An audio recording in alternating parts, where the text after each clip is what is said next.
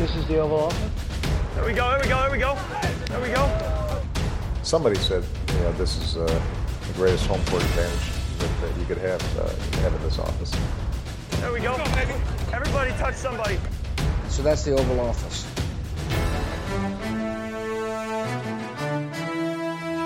Hej og velkommen til denne udgave af Det Ovale Kontor. Vi optager onsdag den 20. maj lidt over 6 om aftenen. Jeg hedder Mathias Sørensen, og med mig har jeg som altid Anders Kaltoft. Hej Anders. Hej Mathias. Og Mark Skarp er også med mig. Hej Mark. Hej Mathias. Og sidst men ikke mindst, Thijs Joranger. Hej Thijs. God aften.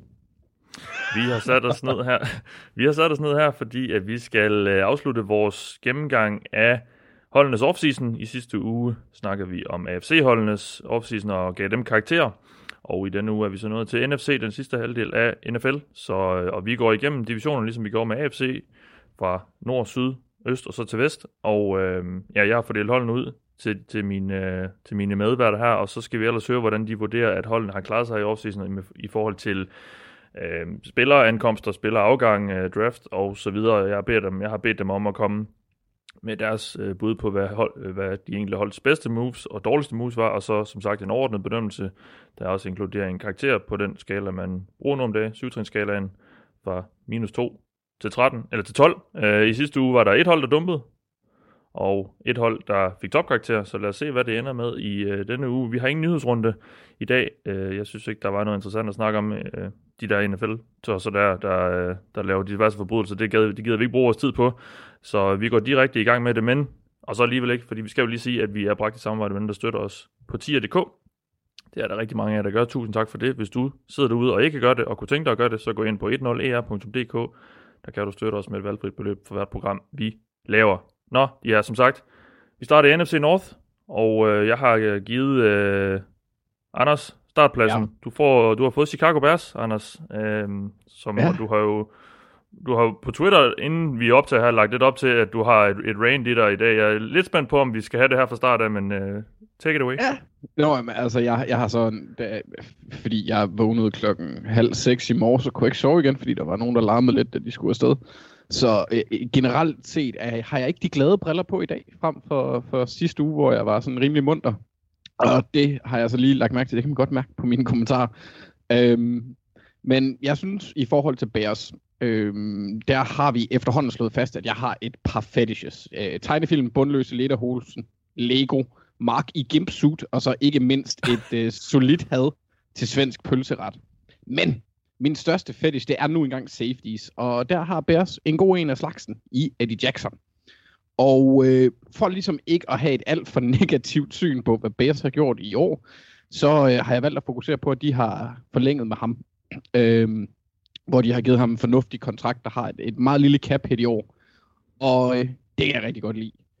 Det var ikke meget ved Bears, jeg kunne lide, så jeg valgte at, for, at fokusere lidt på ham, selvom han har haft to lidt sådan med sæsoner, og så den sidste der, hvor han var sidst der, der i 2018, hvor han var tæt på, og, eller blandt de øh, kandidaterne til at vinde den defensive øh, spiller, årets spiller på den defensive side. Øhm, han er en, en virkelig sjov type. Øh, jeg håber, at han, han ligesom kan blomstre lidt tilbage til 2018-niveauet, så det kunne jeg rigtig, rigtig godt lide. Så det er der øhm, I forhold til deres, ham. Det synes jeg. Ja, mm. det synes jeg, fordi det er en, det er en, det er en klassespiller på en øh, på min yndlingsposition. Så, så det, det, det, så fedt er Ryan Pace lidt for mig. Ja. Øhm, og apropos Ryan Pace, så i forhold til det dårligste move, så har vi jo efterhånden været inde på hans besynderlige beslutninger i et par år nu, øh, synes jeg. Og øh, jeg var lidt fristet til at lave en gentagelse af min Dave Caldwell-vinkel fra sidste uge, bare med Pace i hovedrollen. Men den bølge har vi måske reddet lidt for meget på i forvejen, så jeg kigger i stedet på et af resultaterne af hans pusseløjerlige adfærd. Og det er øh, signing af Jimmy Graham, som er tight end versionen af Sam Bradford i forhold til at tjene penge jeg forstår ikke, hvordan det kan blive... Ja, han kan, han kan fortsætte med det. Og jeg tillader mig lige at liste, liste hans stats over de seneste tre sæsoner, hvor han har været aktiv. Vi skal huske, hvad var, han fik 9 millioner garanteret i år, som jeg husker det. Øhm, han har været aktiv i alle 48 kampe i 17, 18 og 19. Det var 57 receptions, 520 yards og 10 touchdowns i, i 2017 for Seattle. Siden da var det 55 receptions i 2018 med 636 touch, øh, touchdowns. Jesus fucking Hold. Christ. Yards, ja. Og to touchdowns.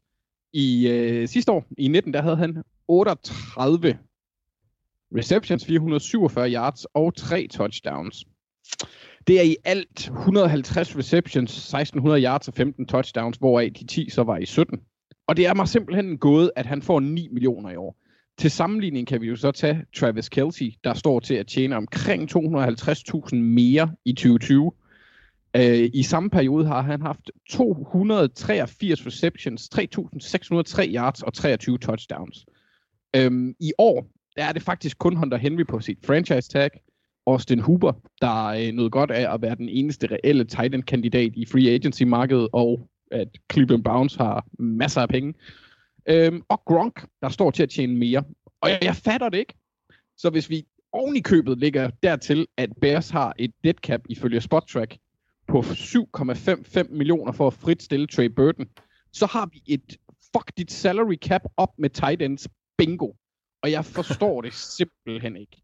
Det er, det, det er simpelthen bare en forunderlig beslutning for mig.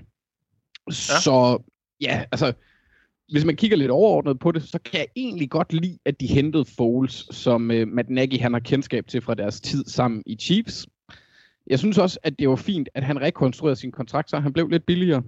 Jeg kan godt lide Jalen Johnson og Cole Kmet som spiller. Øh, valget af en tight end er måske lidt mærkeligt, men øh, og, og så kan jeg også godt lide Daniel Mooney, en, en wide receiver, som de tog i femte runde. Og så, det, det er dem, jeg synes, der er spændende. Og signingen af Ted Ginn er også fornuftig, da han typisk ikke løber super meget til venstre, hvilket er en klar fordel for Trubisky, der i mine øjne efterhånden har sikret sig rollen som NFL's svar på Derek Zoolander. Både i det, at han ikke kan gå til venstre eller kaste til venstre, og så også bare i forhold til, at øh, han nok godt kunne gå på den der skole for children that, that don't read good, eller hvad den hedder. øhm, så altså, de har også signet en masse sådan fornuftige, ja, middelmodige spillere eller, til billige kontrakter, men jeg tror bare ikke, at det rykker det store for dem. Så de får et meget lavt firtal fra mig af. Okay. Jeg vil ikke helt dumme dem, fordi de havde heller ikke super meget øh, ammunition at gøre godt med. Mm. Øhm, men det er jo, altså igen, Ryan Pace, han har bare lagt, han har lagt brættet til, til, til noget, der er ret ringe, synes jeg. Øhm, ja. Så jeg er, ikke, jeg er ikke super imponeret, men jeg synes heller ikke, at de skulle have en skov i ansigtet. Modtaget. Så et firtal til uh, Bears. Um, ja. Vi er nået til Vikings og Mark, og uh, det er jo sådan, når uh, jeg giver jer lov til at snakke om jeres yndlingshold, så er det jo med et håb om, at I kan være så objektive og, uh, og savlige som muligt, Mark. Så, uh, så nu glæder jeg mig til at høre, hvad du har at sige til, uh, til Vikings, som jeg ved, du er ganske optimistisk omkring i forhold til den her offseason. Ja, det er du ret i. Jeg er blevet kaldt ukulig optimist, og øh, jeg skal forsøge at være så objektiv som overhovedet muligt. Øh, og jeg, der kommer nogle små fan-inputs ind her, men jeg skal nok forsøge at deklarere det, så man ved det. Øh, det starter lidt med, da vi, dig og mig og Thijs og nogle andre, vi sad og så Vikings mod 49ers mod hinanden i playoff sidste år. Da den kamp sluttede, der sad jeg som fan med en fornemmelse af en, af en, en stor fornemmelse af håbløshed. Øh, for jeg synes, at, at Vikings havde præsteret, hvad de kunne, og de havde endda nok også overpræsteret. Øh, og, og, og det var ligesom om, at der, der manglede noget, men jeg kunne ikke finde ud af, hvad det var, der manglede, andet end følelsen af, at jeg, det var ligesom om, tingene skulle rives ned. Og det sted, jeg kiggede hen, var meget mod øh, head coach, altså Mike Zimmer, og det var for første gang, hvor jeg virkelig begyndte at, at, at betvivle ham. Ham har jeg ellers været rigtig glad for. Øhm, og det gjorde jeg, fordi jeg tænkte, at, at han ville køre ind med det samme hold igen i år, og forblive stadig, og prøve at få noget af nogle spillere, som tydeligvis havde toppet. Øhm, men øh, der tog han fusen på mig, og det er jeg glad for. Og, øh, og han gjorde det, som jeg ikke kunne sætte ord på skulle ske, men som de endte med at gøre, det var, at de, øh, de rev dele af holdet fra hinanden, og tog en chance for at bygge nogle positionsgrupper op igen, som jeg synes er rigtig, rigtig spændende. Og jeg synes, det har øh, været nogle rigtig fornuftige valg, de har taget. Og det er øh, meget den her cornerback-gruppe, som jeg tænker på. Og det er jo Mike, Mike Simmers hjertebarn. Øh, det er hans cornerbacks. Og øh, man har jo skrællet de tre starter, sendt dem afsted. og, øh, og draftet tre nye. Øh, eller i hvert fald draftet to, øh, som man regner med kan starte. Lad os nu se ellers, hvad der kommer til at ske. Men, men det er det er rigtig, rigtig spændende, og det her det er det, jeg har valgt at fokusere på, som det gode Vikings har gjort. Det er, at de turde tage chancen og rive sende, for det første sende en, en, en dygtig spiller væk i Stefan Dix for at få flere draft picks, men også samtidig at gå ind og, og ture genopbygge og gøre nogle ting her, som jeg ikke havde regnet med, at de turde gøre. Det her, det tror jeg kan være et, et, øh, et move, som måske ikke næste år, men på sigt kan hjælpe dem med at komme over nogle af de her bum, som jeg sad med fornemmelsen af øh, sidst, da vi så, så slutspil, at de vil have svært ved at komme henover. Øh, derudover vil jeg godt nævne, at jeg synes, at, at tilføjelsen af Michael Pierce har været rigtig, rigtig god. Øh, draften hænger jo lidt sammen med det, jeg lige har snakket om, med at man turde rive noget ned og bygge noget op igen. Øh, og så har de rykket Kubiak helt frem nu, i stedet for Kevin Stefanski, som røg til Browns. Og, og det er alle sammen ting, som jeg er rigtig, rigtig vild med. Øh, og, og de ramte nok bare noget, som blev meget personligt for mig. Øh, både som fan, men også bare som fodboldfan, hvor jeg at, at for en gang skyld synes jeg faktisk, der var de, de gjorde noget, som, som, som øh, kom bag på mig, men, men som jeg faktisk rigtig, rigtig godt kunne lide. Og lige så snart de begyndte at sende spillere væk og så videre, så jeg har ikke været ked af det på noget tidspunkt faktisk. Jeg synes faktisk, det var rigtig fornuftigt, øh, det de havde gang i. Men, øh, men nu vil vi se, det er også et stort sats at, at bygge noget af sit hold på rookies, men, men det er det, jeg synes, der er det gode, det er, at de har to gøre de ting, som de har gjort nu. Mm. Ja, altså, øh, det er knap så gode. Ja, men øh, det dårlige, det bliver lidt mere konkret, måske. Det er ikke lige så flyvsk. Det bliver i hvert fald lige nu kogt ned til én spiller, og det er Josh Klein. Øh, det skal siges, at han, han kan vende tilbage til holdet, øh, og det har der været snak om også, at han måske vil. Det er i hvert fald ikke blevet øh, udelukket. Men, øh, men nu holder vi os lige til, at han er blevet koldet, og det var jeg super overrasket over, at han blev. Øh, han var efter Brian O'Neill den bedste O-line for Vikings sidste år, og, og han var en stabilitet hos en linje, som i mange år har været jamen, den store svaghed for holdet, og netop på grund af manglende stabilitet. Uh, så det, for mig gav det ikke nogen mening. Han var på en rigtig, rigtig fin kontrakt, og man tjente næsten ikke noget ved at, at, at cut ham. Uh, man kan sige, at det de gerne ville, der var, de, de havde spurgt ham om, at han ville tage et pay cut, og det ville han ikke. Og det kan jeg godt forstå, at han ikke ville, fordi jeg synes, hans kontrakt var rimelig. Så jeg synes også, det var meget at bede om. Men uh, de har haft succes med at gøre det med andre spillere, så, så måske er det derfor, de, de har prøvet at gøre det. I hvert fald så tog de jo så konsekvensen, så, så sendte de ham på porten, og, og jeg, ja, jeg forstår det ikke. Altså, jeg synes, jeg synes sagtens, man kunne have beholdt ham, og også selvom, at for eksempel en Drew Samia, som de draftede sidste år, hvis det er ham, de mener, der skal være starter, så vil jeg stadig beholde Just Klein, både for, øh, både som dybde, øh, men også som, som en, en, en leder til den her øh, O-line, som, som består af ret mange unge spillere efterhånden. Øh, der er rigtig mange ting ved det her, jeg ikke forstår.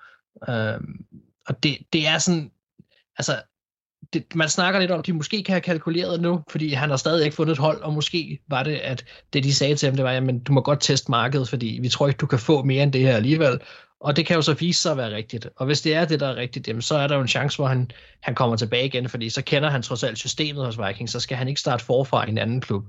Øhm, og så, så det er der jo en mulighed for, at han kommer igen, men, men umiddelbart så synes jeg, at det var et, et meget, meget mærkeligt, det blev meget sådan lidt på tværsagtigt, at de sendte ham afsted, og det, det brød jeg mig ikke om, for jeg synes faktisk, at han var en, han var en god spiller, og, og de har mere end brug for, for offensive linjefolk, og specielt af hans kaliber nu, så, så, så det forstår jeg ikke. Øhm. Så, så de tog tyren ved hornene og, og, og lavede en, en mindre rebuild, men, men så kom der lidt malurt i bedre med, med fyring af Klein, så, så hvad ender det med i forhold til, til en karakter? Ja, der var, der var også Mackenzie Alexander som røg, og, og Stefan Dix ja. er, er jo også væk. Øhm, man kan sige, at du kan ikke lige gå ind og erstatte Stefan Dix med det samme. Til gengæld, så, så kan man også se det som om, at man forvandlede et femte rundevalg til et første, et fjerde, og et, og et sjette og et femte. Ikke? Altså det, man fik meget for ham også, så der er noget der, der går op på en eller anden måde. Øhm, men altså, jeg, jeg, jeg har ligget mellem... Øh, altså fanen i mig har jo ramt noget, hvor jeg tænker, jamen der er vi helt oppe i en, i en tier, men hvis jeg skal kigge objektivt se på det, så er det jo en stor chance, de har taget, og, og som fodboldhold er de jo ikke, er de jo i hvert fald i den kommende sæson højst sandsynligt blevet sværere, end de var sidste år. Øhm, så der må jeg ligge mellem 4 og 7, men, men jeg, jeg tør godt give dem 7. Øh, ja, okay. så, så det er det, jeg er ind på. Fint, godt. Jamen så lad os høre med Lions og Thijs. Ja, Detroit Lions. Jeg kan godt lide de hold, du har givet mig, Mathias. Jeg synes, det er, Jamen, det er spændende hold. Det er nogle spændende hold, og det giver mig rig mulighed for at være, være ham den sure igen. I sidste uge, Øh. jeg kan ikke huske, om det var før eller efter, vi, vi tændte mikrofonen, men der, der bad du nærmest om at få Saints, så, og det har du også fået, så, nu, så øh, det, det er godt at høre, du, du er tilfreds. Ja, men det er også de andre hold. Jeg kan godt lide de hold. der. Der, nu sagde Anders, at han var sådan lidt, øh, jeg ved ikke, om man skal sige morgensur her midt om aftenen, men, men selv når Anders er morgensur, så tror jeg ikke, han er lige så negativ, som jeg er i dag. Men øh, vi, vi starter med Detroit Lions. Vi starter med Detroit Lions, og øh, i det store hele, så forstår jeg ikke Detroit Lions' offseason. Altså nu har Matt Patricia været der i to år, og der er ikke rigtig sket noget, og det er gået lidt, øh, det, det er jo ikke gået godt. Og jeg sidder og tænker, at det er sidste chance i år, og det er jo et hold, som har Matthew Stafford, en etableret quarterback. Skal vi ikke satse? Er det ikke et hold, der bør satse på at gå sådan all in i, i den her offseason? Hvorfor er det det hold, der sidder med tredje mest cap space tilbage? Det, det forstår jeg ikke. De har 30 millioner tilbage i cap space, og altså, de har jo ikke nogen kommende spillere, der skal betales, altså dyre spillere. Stafford har sin kontrakt. Øh, det kan selvfølgelig være, at de vil forlænge ham, men det er jo stadigvæk, altså, det bliver jo ikke, han bliver jo ikke meget dyrere af det. De har ikke nogen fremtidsspillere, altså andre profiler. Kenny Golladay er nok den eneste, men altså, han tager jo ikke 30 millioner cap space. Så jeg synes faktisk, at nu nu starter vi med det dårlige, skal vi sige det, fordi det hænger lidt også sammen med det, det gode. Så. Men jeg forstår ikke, at, at, at de ikke har gjort mere for at forbedre det her hold, der unægteligt var dårligt på rigtig mange punkter. Øh, altså, de har brugt nogle penge hister her, men jeg synes ikke rigtigt, de er blevet bedre. De har jo sendt Darius Slay ud, og okay, han ragede lidt uklar med Matt Patricia og så videre. Fair nok, øh, fred være med det. Øh, men de har også mistet Graham Glasgow, Ricky Wagner, Damon Harrison, også et par andre defensive tackles, Asian Robinson for eksempel. Og, og har de gjort nok for at erstatte dem? Altså, hvad har man hentet ind? Halapulivati Vaitai, som jo er en nedgradering, synes jeg, og han fik også, altså hvis vi snakker dårlige moves, hans kontrakt på 5 år, 50 millioner, øh, med to år garanteret, er jo fuldstændig hat og briller. Og Jamie Collins har jo også, han kommer ind og erstatter. Jeg ved ikke, hvorfor de har brug for en ekstra linebacker, men han har fået også fået en dyr kontrakt. Øh, men, men altså, jeg synes ikke rigtigt, de har erstattet nogen af dem. Jeg synes ikke, de har gjort nok for at hente profiler ind til at hjælpe det her hold. Det er stadig en, en usikker secondary på mange punkter. De mangler stadig i høj grad i pass rush. Defensive tackle er ikke en god position stadigvæk for dem. Den offensive linje er blevet svagere. De mister to mand, hentet en ind. Den, ham, de har hentet ind, det var Eagles fjerde tackle. Så altså, det dårligste move for Lions, det er, at de ikke har gjort mere, synes jeg. Jeg forstår ikke, at de sparer så mange penge i, i en presset sæson for Patricia. Uh, så, så det synes jeg er under al kritik. Så hvis vi skal, så måske vente til en lille smule positivt. Så er det deres første valg i draften af Jeffrey Okuda. Og nu sagde jeg, at de har mistet Slay, og det gjorde deres secondary en lille smule tynd, men det tvang dem også til reelt set, der skulle investeres i den her secondary. Og det gjorde de så også. Gud skal takke lov for det. Der var rygter om Derrick Brown, og det havde været en disaster på alle måder. Så, så har vi været på Texans-lignende offseason for mit vedkommende. Ja, okay. Øh, fordi de har på ingen måde brug for en run-stopping defensive tackle, selvom at uh, Matt Patricia efter sine rigtig godt kunne lide Derrick Brown. Det, det er bare ikke det, de har brug for. De har virkelig brug for en secondary, specielt med det system, som Matt Patricia kører, hvor de rigtig gerne vil køre meget man coverage. Og, og det manglede de folkene til sidste år i, lang, i, i en rimelig udbredt grad. Nu har de ham, Desmond Trufant, øh, Jordan, hvad hedder han, Coleman, Justin Coleman. Øh, og, og det er da en secondary, man kan, man kan tro på i en eller anden forstand. Øh, Så øh, det redder lidt af deres offseason for mit udkommende i, i ja. en eller anden forstand. At, at de to Okuda, som, mm. er, som, som var en strålende spiller, det var det, de havde brug for. Men altså, det redder dem fra dumpe karakterer, skal jeg sige det sådan. For jeg synes, Okay. ja. jeg synes ikke, der er noget andet, de har gjort godt. Det synes jeg ikke. Jeg synes, Harla Puglivarti Vaitai har fået for stor en kontrakt. Jamie Collins har fået for stor en kontrakt.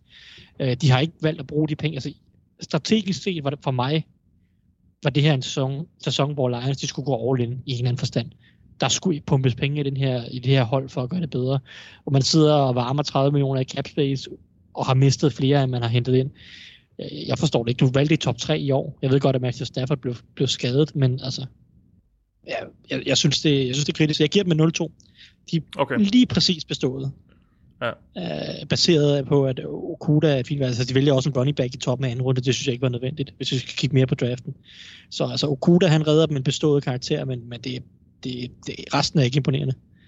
Nej, det er generelt ikke øh, det, det højeste snit, vi har gang i her i NFC North, men lad os se, om Packers kan, kan rette op på det, Anders. Ja, det... Øh, nu skal jeg lige ned og sige, det, det gør de ikke. Øh, Kom så med det, Anders.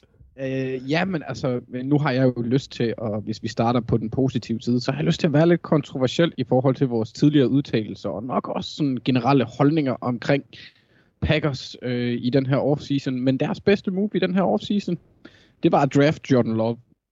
Øhm, Okay. Som jeg, ja, som jeg tidligere luftede i, øh, i en podcast for et par uger siden, så er det et fornuftigt nok valg, hvis man ser det fra den der fransk-tyske koalitions synspunkt. Altså Lefleur og Gudekunst forventer ikke at drafte højt i de kommende år, og så er derfor eller så derfor er muligheden for at få et talent, som de ellers ikke ville have haft mulighed for at følge, den kan egentlig godt lidt forstå, at de tog sig. Øh, særligt hvis, som nævnt der tidligere, at Jordan Love var enormt højt på deres, øh, på deres øh, draftboard. Så altså, den analyse må jeg sige, at jeg godt kan finde en vis enighed i, for jeg tror heller ikke, at øh, Green Bay med Aaron Rodgers i front eller ved roret i minimum de næste to år kommer til at drafte i teens eller, eller lavere, om man vil. Øh, jeg tror, at de kommer til at ligge i 20'erne, øh, eller, eller, højere, øh, eller længere op, om man vil. Øh, så, så det er fremsigtet af træneren og GM at gå den vej. Det kan jeg godt lidt forstå. Nu tillader jeg mig så at gå til dårlige og genbesøge, genbesøge to af mine fetishes, som jeg nævnte tidligere, tegnefilm og Lego. For i min analyse af Packers offseason har jeg påtaget mig adfærden af en karakter fra The Lego Movie, nemlig Good Cop, Bad Cop. Og det er tid til Bad Cop. For det dårligste move af Packers i år var at tage Jordan Love. øhm, og ja, ja, jeg nævnte før nogle årsager til, at det gav mening, men for pokker, der altså holdet noget NFC Championship-kampen sidste år, og har en quarterback, der er i slutningen af sin karriere. Selvom Rodgers ikke er den samme spiller, så vil han jo godt kunne udfordre, eller i hvert fald tage Packers langt, og eventuelt også vinde Super Bowl, hvis de omgav ham med nogle ordentlige våben. Og der synes jeg altså, at Packers, de tabte bolden ved Jordan Love. Og sådan generelt egentlig også ved deres draft generelt. For med mindre AJ Dillon, han øh, konverterer til defensiv linje, så tror jeg ikke, at han hjælper på at, at stoppe 49ers for eksempel. Øh, i, i det, øh, den, altså, de fik jo smæk i den kamp, hvor øh, hvad var det, Jimmy Garoppolo, han kastede bolden syv gange eller sådan noget. Det var, altså, lige der, jeg, jeg kan ikke forstå det, så hvis man kigger på nutiden, så giver det her bare ingen mening. Altså i forhold til Mm. de næste to år, hvor de sidder med, med Rodgers. Jeg vil nu egentlig også sige, at tre år nok også er en sandsynlighed, fordi jeg ved ikke om, nej, måske de godt vil æde et dead cap hit på 17 millioner her om to år. Så synes jeg bare, det er en underlig, øh, hvad hedder det, ja, en, un, en underlig tilgang også, øh, ja. Så, så ja, efter, efter den sådan lidt skizofrene omgang, har jeg lidt svært ved at finde ud af, hvad jeg skal gøre rent karaktermæssigt. Sådan fremtidsmæssigt har de gjort det fint og hentet nogle udmærkede erstatninger ind for de spillere, som de har mistet, øh, blandt andet altså de, øh, Ricky Wagner for Brian Bulaga og Christian Kirksey for Blake Martinez. Det er jo sådan nogenlunde, jeg ved ikke, om man kan sige en til en erstatninger, men det kan, det kan det ligger i det område, så det kan både blive lidt bedre, og det kan også blive lidt dårligere. Øhm, og, og så har de også hentet dem på fornuftige kontrakter.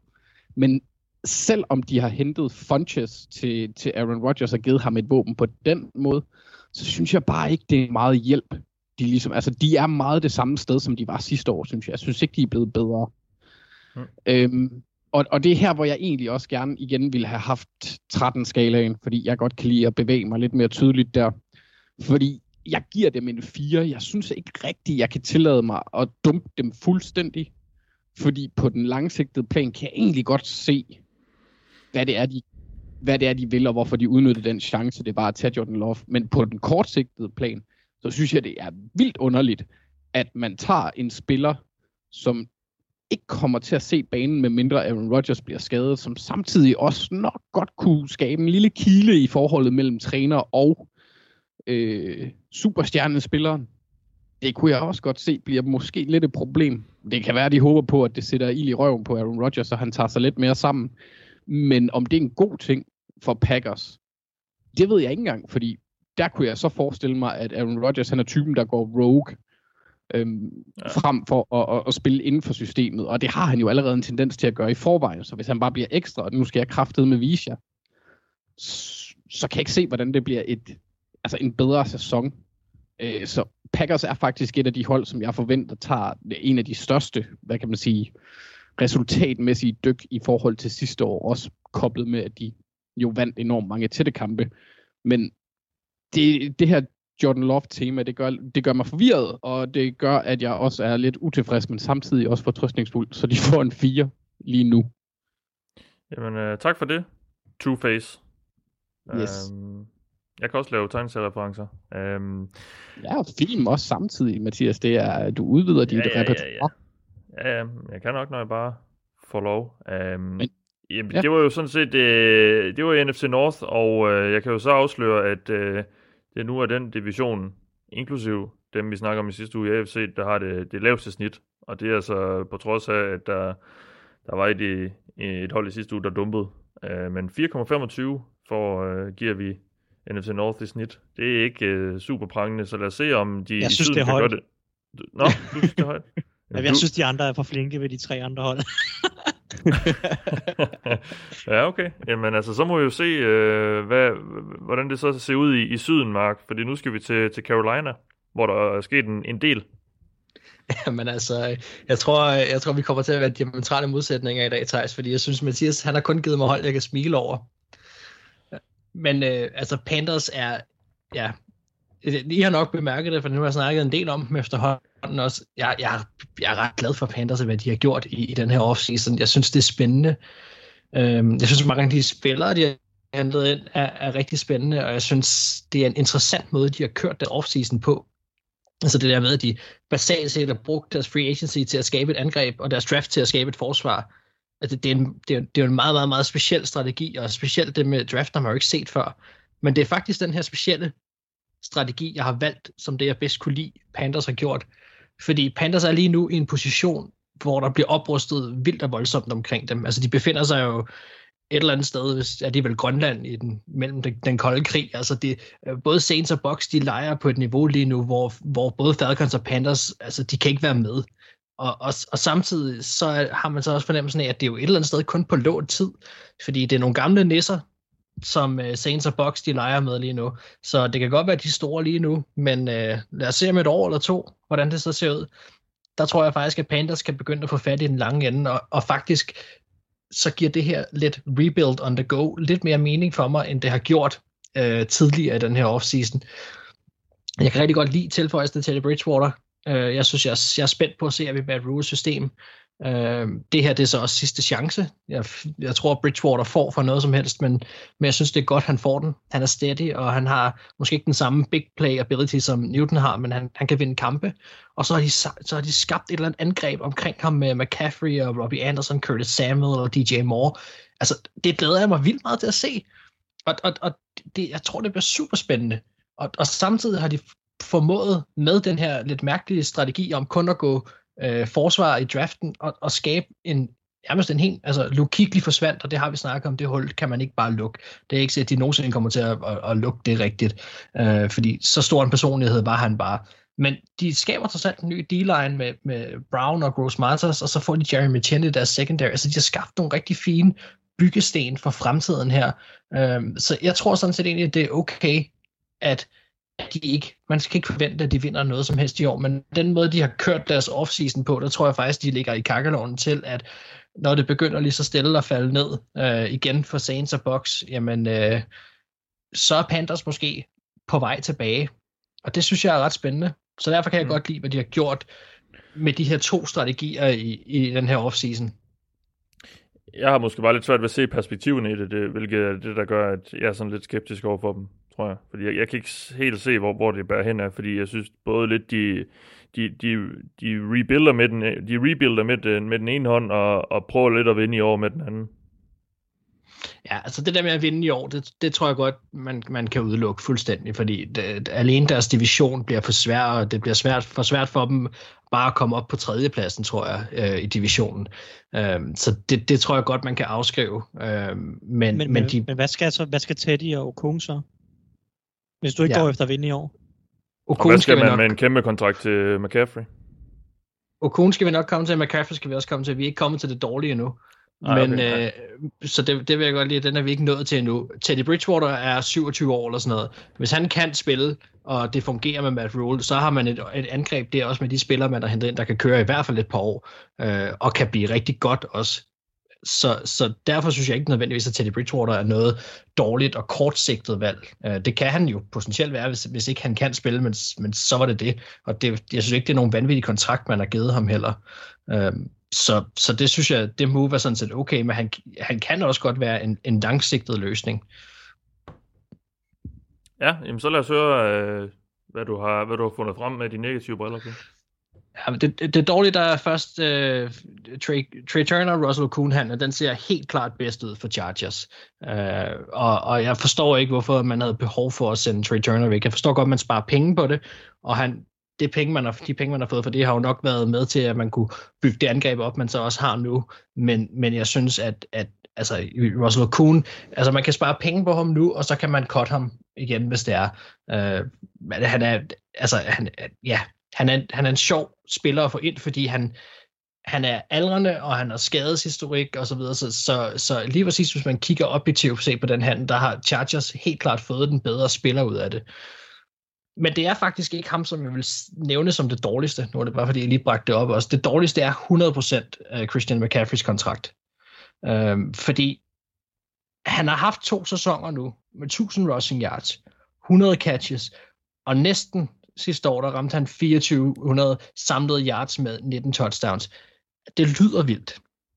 Men det er jo, de, vi har snakket om det før, men det er de individuelle statistikker, og det hjælper ikke hans hold, at han spiller historisk. Altså, jeg har det sådan, at man burde tage hans sidste sæson og hans stats, og så burde man lave en pæn plakat, og så burde man hænge det op på samtlige GM's kontorer i NFL. Fordi den, den burde hænge der for at minde dem om, hvor lidt og hvor en, en running back har indflydelse på, altså hvor lidt en running backs individuelle succes har på det store holds indflydelse, og husk dem selv på også, at de ikke skal give de her store kontrakter ud, fordi de, de binder dem, altså lige nu skal Christian McCaffrey de næste mange år ligge og, og være den fjerde eller tredje spiller, som altså, så tager mest af kappen hos Panthers. Det, det er helt væk. Altså, det, når man har så historisk en sæson, som han har, og holdet stadigvæk vinder så lidt, som de gør, så, så altså, jeg kan ikke forstå, det, det kan jo ikke skæres tydeligere ud i pap, at, at det ikke er her, man skal lægge alle sine penge og alle sine ressourcer. Jeg forstår godt, at Christian McCaffrey ikke er en traditionel running back, men det gør jo ikke nogen forskel det gør, i det store hele gør det i hvert fald ikke nogen forskel. Så, så det, er, det er den store fejl, som Panthers har begået, og, og det er jo også noget, som i princippet kan, kan bide dem bag på sigt det her. Og det er, det er jo lidt, fordi det er en beslutning, som, som kan være dyr i længden. Ja. Så, så alligevel ikke helt, øh, helt rosenrødt det hele. Hvor, hvor ender du henne? Jamen altså, jeg synes, at, øh, jeg synes, at McCaffreys øh, kontrakt, den, den trækker ret meget ned, fordi det er jo en, en off-season beslutning, øh, og jeg synes også, at, at selvom at de sparede penge på, øh, på Trey Turner, så, så synes jeg, at man skulle på en eller anden måde formået at, at, at lade ham blive på holdet. Øh, så jeg ender på syv for, for Panthers. Okay. Ja, spændende. Jamen, øh, optimisme i Carolina, Thijs, men hvad så med, med New Orleans? Jamen, jamen Saints har grund til optimisme generelt. Mm. Saints har et godt hold. Lad mig få understreget det, inden jeg øh, begynder at undre mig. Så starte med det positive generelt. Altså Saints har et godt hold, og Saints har et hold, der kan vinde Super Bowl igen i 2020, hvis de ellers kan finde ud af at vinde i slutspillet på et eller andet tidspunkt. Øh, og jeg synes, de har egentlig fået sat fokus på nogle af de områder, som, som der var mangler på i 2019. Og den største mangel i 2019, synes jeg, var, at de manglede et komplementerende våben til Michael Thomas. De, de har Jared Cook, som er fin, og Evan Kamara giver også noget i kastespillet, men de manglede i høj grad en anden receiver. Traquan Smith har slet ikke vist nok til at være den voks, opgave voksen. Og det synes jeg, at Saints fik løst ganske, ganske fornuftigt i free agency øh, hvor man går ud og henter Emmanuel Sanders på en toårig kontrakt, som den er ikke så dyr i det første år, så bliver den lidt dyrere i, i, i 2021, men med, med mit gæt er, at han bliver kottet her efter 2020-sæsonen, og det, det, det er også ganske fornuftigt fra, fra Saints synspunkt. Han er også 33 år nu, men altså at få Emmanuel Sanders ind til at komplementere Michael Thomas, synes jeg er rigtig fornuftigt. Sanders er en dygtig spiller stadigvæk, øh, selvom han er oppe i årene, synes jeg også, han viste sidste år øh, hos Broncos og så senere hos øh, 49ers, at han kan stadig godt bidrage med noget. Han er måske ikke en stjerne, han er måske ikke en 1000 yards receiver længere, men han er en god ruteløber, øh, der, der, der kan være pålidelig, og, og det synes jeg passer godt ind hos, hos, også hos Drew Brees, der godt kan lide, og der, som er dygtig til at, at læse spillet og finde de åbne receiver, og, og, og generelt kaste timing som Sanders også er dygtig til. Så jeg synes, at Sanders giver Saints-angrebet noget, de har manglet i et par år. Så det synes jeg faktisk er et rigtig fint move, og det er også det, det, det, det som jeg synes var det bedste move af den her offseason. Ja. Og når altså resten af offseason for Saints har ikke så meget handlet, synes jeg, om at forstærke holdet lige nu som sådan. De har ikke lavet så mange andre ting, fordi holdet var mere eller mindre på plads. Øh, der, er, der er noget, nogle andre ting, med Malcolm Jenkins og sådan noget, er fint nok. Men jeg synes egentlig, at det har været en spøjs offseason for Saints. Og jeg kan ikke helt finde ud af, hvad jeg skal synes om det, fordi det dårligste move, Saints har lavet, det er, at de bare har slynget weird kontrakter ud til højre og venstre, synes jeg. Bare mystiske kontrakter. Det er ikke noget, der kommer til at have indflydelse ret meget på, hvor gode de er i 2020. Så når jeg sidder og kritiserer dem her, så altså, det kommer ikke til at have indflydelse på, hvordan jeg ser Saints som hold lige nu her. Men det er mere langsigtet, synes jeg, at de har, de har slynget nogle mærkelige kontrakter over bordet. Øh, den mærkeligste af dem alle sammen, det er selvfølgelig Taysom Hill. Altså, den kontrakt er, er bare mm. langt ude. I, I 2021 kommer han til at have, have et cap hit på 16 millioner dollars, og de kan ikke komme ud af den. Det, det ligger bare fast. Og så er det godt være, at Drew Brees spiller sin sidste sæson. Men er det så virkelig tagsomhed, som du vil have som din startende quarterback? En 31-årig quarterback, der har været gadget-spiller. Altså, så, så kan det godt være, at Sean Payton er opfindsom, men det tror jeg bare 0% på. Altså, i, han ville jo ikke engang lade ham spille quarterback her i 2019, da Drew Brees blev skadet, og det tror jeg heller ikke, han vil i 2020, hvis, hvis Drew Brees bliver skadet. Så sætter han jo James Winston ind. Altså, han kastede bolden 6 gange i 2019, løb den 27 gange, og, og havde 19 receptions. Han rørte bolden 52 gange. Vil du betale 16 millioner om året ja. for det? Det er så den er mærkelig kontrakt, og jeg overhovedet ikke forstår. Og hvis vi så går videre, Andrews Pete får en femårig kontrakt til 57 millioner dollars, 11,5 om året synes jeg er alt for meget for ham. Han er en starter, han kan godt starte, det er han også okay til. Jeg synes overhovedet ikke, han er så god. Dave, David Onyamata øh, får en treårig kontrakt til 26 millioner dollars. I 2021 har han et capit på 10 millioner dollars, som de næsten ikke kan komme ud af. Altså, jeg kan godt lide David Onyemata, en fin spiller, men et capit på 10 millioner dollars? Hvad? Janoris Jenkins kommer til at have et dead cap hit på 7 millioner dollars til 2021. Han er 31 år og har været for nedadgående i flere sæsoner. Jeg synes virkelig, der har været nogle mærkelige kontraktsituationer, eller sådan kontrakter, de har givet ud, og så har de valgt at fyre Larry Warford. Og jeg er klar over, at de har draftet Cesar Ruiz i første runde. Og det er klart, at de, de anser Cesar Ruiz som værende starter. Men altså, du har slet ikke set ham spille endnu. Hvordan kan du være sikker på, at han er god? Nu har du fyret Larry Warford. Nu har han bare været god. Du har ikke noget, du har ikke noget fallback option. Du sparer 7 millioner ved at fyre øh, Larry Warford. Okay, fair nok. Kunne du ikke have fyret Nick Easton i stedet for, som en markant dårligere spiller, og nu er deres backup.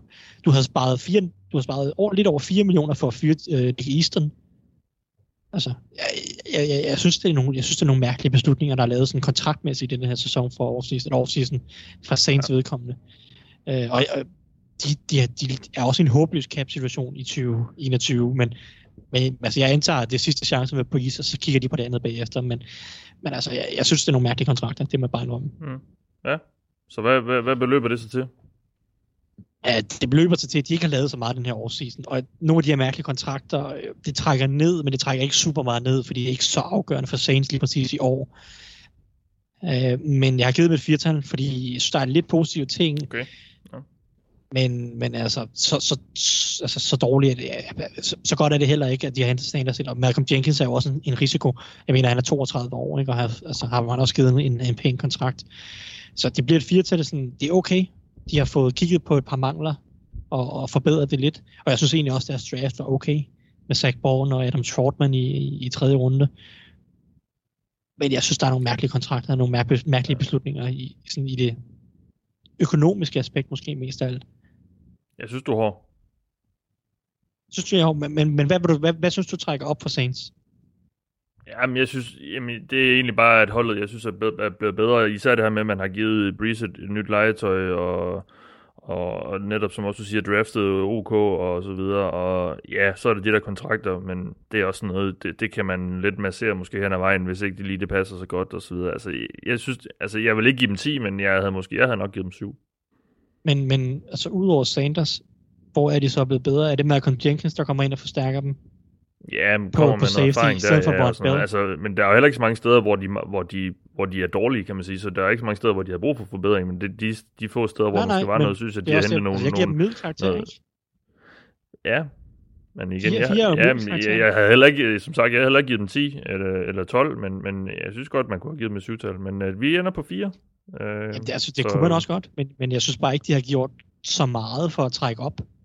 Nej, Øh, okay. Så jeg, jeg Men synes nogle ikke, der er så gange er det mange at gøre- gøre... at trække op. Nej, men nogle gange er det at ikke at gøre så meget jo også kan være en god ting. Uh, Men, men det, det, det er jo så det, de har gjort en del, øh, som måske ikke sådan en stor indflydelse på kort sigt. Ja. Men, men hvis, hvis Saints bare havde lavet være med at give Janoris Jenkins en reworked contract, og lade være med at give Taysom Hill den her mærkelige kontrakt, så tror jeg også, de har fået, en- og David Onyemata for det, så tror jeg også, de har fået en syvtal. Men Ja. ja. altså, jeg synes, de har fordelt deres penge mærkeligt, må jeg indrømme. jamen, uh, den er godkendt. Uh, vi går videre til, uh, til Atlanta, Anders. Ja, jeg vil først gerne lige rose Thijs for hans øh, hvad kan man sige, korrekte udtalelse af, af Cesar Ruiz. Men det undrer mig dog, at han ikke sagde Adam Trautmann i stedet for Trautmann. Det- Hold det europæisk her, Thijs, helt ærligt. Ja, undskyld. Øh. Øhm, Zach, Zach Baun. Zach Brown. Au, der var jo faktisk mange. Det var da utroligt. Øhm, ja, men altså Falcons, øh, deres bedste move, det var, at jeg synes I, egentlig, de fik rigtig god værdi i, øh, i draften. Øh, særligt i de tre første runder. Nu, øh, nu var chefen, øh, NF Elming, som man kalder ham lige nu, åbenbart Claus Elming. Han var ikke så glad for AJ Terrell, men, men det, det forstod jeg aldrig rigtig helt. Øh, ham kan jeg egentlig meget godt lide. Jeg synes også, at øh, valget af Marlon Davidson i anden runde ser rigtig fornuftigt ud. Og så Matt Hennessy i, øh, i tredje var alle fremragende valg i mine øjne. Og øh, altså, særligt de, her de to første øh, med, med Terrell og Davidson, de falder på et rigtig tørt sted. For med Desmond Trufant ud af truppen, så var de simpelthen nødt til, altså de var tvunget til at opgradere på ydersiden. Og det gør de med, med AJ Terrell. Mens Marlon Davidson, han giver dem en altid alsidig spiller på den defensive linje, som forhåbentlig kan hjælpe med at være, altså i hvert fald gøre det lidt nemmere for dem at få skabt sacks, hvilket de har haft nogle issues med øh, nærmest i årtier, siden John Abraham han, øh, han tørnede ud for, for falkene. Og øh, Hennessy, han giver dem en, en solid backup og en fremtidsplan, når Alex Mack han enten er blevet for dyr, eller, eller stiller sin karrieres træsko. Han kan måske også gå ind og overtage starterpladsen på venstre guard fra James Carpenter. Øhm, og så vil jeg også lige nævne, at de tog en ponder i syvende runde, der hedder Sterling Hofrichter, og øh, det rammer endnu et par af mine fetishes, nemlig øh, ponder og tysk klingende navne. Det har jeg et eller andet ting. Det, det kan jeg godt lide. Mm. Ja. Og, og så skal det selvfølgelig også lige siges, at personlige årsager, så kunne jeg også rigtig godt lide, at de brugte et andet rundevalg på at handle sig til Hayden Hurst. Det kan jeg kun bifalde, men øh, det var så selvfølgelig af mere selviske årsager. Men øh, Mm. mm. de tre første valg, og så en ponder i syvende runde, det synes jeg, det synes jeg godt om. Det kunne jeg godt lide. Øhm, Man drafter ikke er ponder. det- Og i syvende runde kan man godt, altså, øh, og tids ponder, Pat McAfee, han blev jo taget i syvende runde. Jeg er ligeglad med. Man skal ikke bruge et draftvalg på ponder, Nah, synes jeg. Eller specialister generelt. heller ikke, hvis de hedder Fordi man, man skifter man alligevel ud, som var det underbukser. Ja, altså... Sige, øh, et par gange om året. Ryan Allen, ham, ham, øh, jeg tror, de skrev en etårig kontrakt med ham, eller forlænget med ham i et år, og så måneden efter fyrede de ham. Deres øh, gamle ponder. Ja. Så det var, øh, det er ikke sjovt at være ham, men øh, det er ikke det, jeg fokuserer på her. Jeg, jeg, som du ved, jeg kan godt lide ponders, Mathias, så det synes jeg er meget Ja. godt om. Øhm, Det det dårligste move, det synes jeg er... Altså, jeg sad lidt og overvejede, om jeg bare skulle tage den overordnede sådan indstilling, og sige, at handle ind hos Rams. Øh, fordi jeg synes egentlig, at Dante Fowlers kontrakt, den er alt for stor i forhold til, hvad han har produceret. Men han har dog muligheden for at leve op til de 29 garanterede millioner, han har fået. Om han så gør det, det bliver lidt et spørgsmål. Men det er trods alt en, vil jeg nok mene, en lille opgradering over Vic Beasley. En spiller, der til gengæld næppe kommer til at leve op til sin hyre, er min gamle darling, Todd Gurley. Og øh, at han får 5,5 millioner garanteret, det synes jeg er ret imponerende øh, tendenserende til vildt. For jeg tror simpelthen ikke, at hans knæ kan holde. Øh, eller jo, de kan godt holde, men jeg tror, at de afholder ham fra at komme tilbage til hans gamle niveau. Så, så det, det, det er en signing, der undrer mig, må jeg ærligt indrømme. Øhm, og det synes jeg egentlig ikke super godt om. Men mm. hvis vi sådan ser bort fra Todd Gurley, så synes jeg egentlig, at Falcons har gjort det fint og fået nogle solide spillere ind, uden at betale for meget for dem. De har mistet Austin Hooper, men de kunne aldrig nogensinde være med i det kontraktræs, øh, som, øh, som han kom med ind i, øh, fordi han blev ja, free agent. Og så synes jeg egentlig, det er fint at hente, hø, øh, hente Hurst ind. Holy hente Der er ja. Øhm, fordi han har potentialet til at blive en playmaker. I, i, i Ravens var han lidt mere en perifær spiller. Øh, men han har han, han er en meget atletisk gut. Øh, langt, rødligt hår. Han er lidt marksk. Så, øh, nej ikke at Mark han har rødt hår, men langt har han haft. øh, ja, det har du stadig. Ja, jamen, det er lang tid siden, jeg har set dig, Mark. Lige nu kan jeg bare se det skønne billede på vores Skype, hvor at, øh, du ligner en rockstjerne. Ja, det bliver øhm, værre i coronatiden, Anders. Uh, skønt. Øhm, og så, så kan jeg egentlig også godt lide, at de har taget nogle billige flyers, vil jeg sige, på, på tidligere første rundevalg i Laquan Treadwell og, øh, og Charles, Charles Harris. Øh, Treadwell har fået en kontrakt til 900.000. Jeg ved ikke, om han er det værd, men altså, der er der noget... Det, det kan være, at han kan producere, når han får en, øh, en lidt bedre quarterback, end han tidligere har haft. Nå, nå, nå, nå, nå. Ja, Matt Ryan, han er lidt bedre end Kirk Cousins, synes jeg. Øhm, noget bedre. Og så, øh, så synes jeg også, at altså, Charles Harris, han har vist absolut ingenting. Et første rundevalg i 2018 får de for et syvende rundevalg nu. Det synes jeg er vanvittigt at tænke på. Men det er måske endnu en gang et uh, slap in the face til Mike Tannenbaum. Eller var det? Nej, det var vel også Chris Greer, der tog ham. Øhm, men jeg tror næppe, at deres træk her rykker dem tættere på at blive udfordret i NFC. Jeg ser, med mindre at Matt Ryan han igen får et MVP-lignende år, så tror jeg ikke, at de bliver en udfordrer. Så de får en meget lav syv af mig her.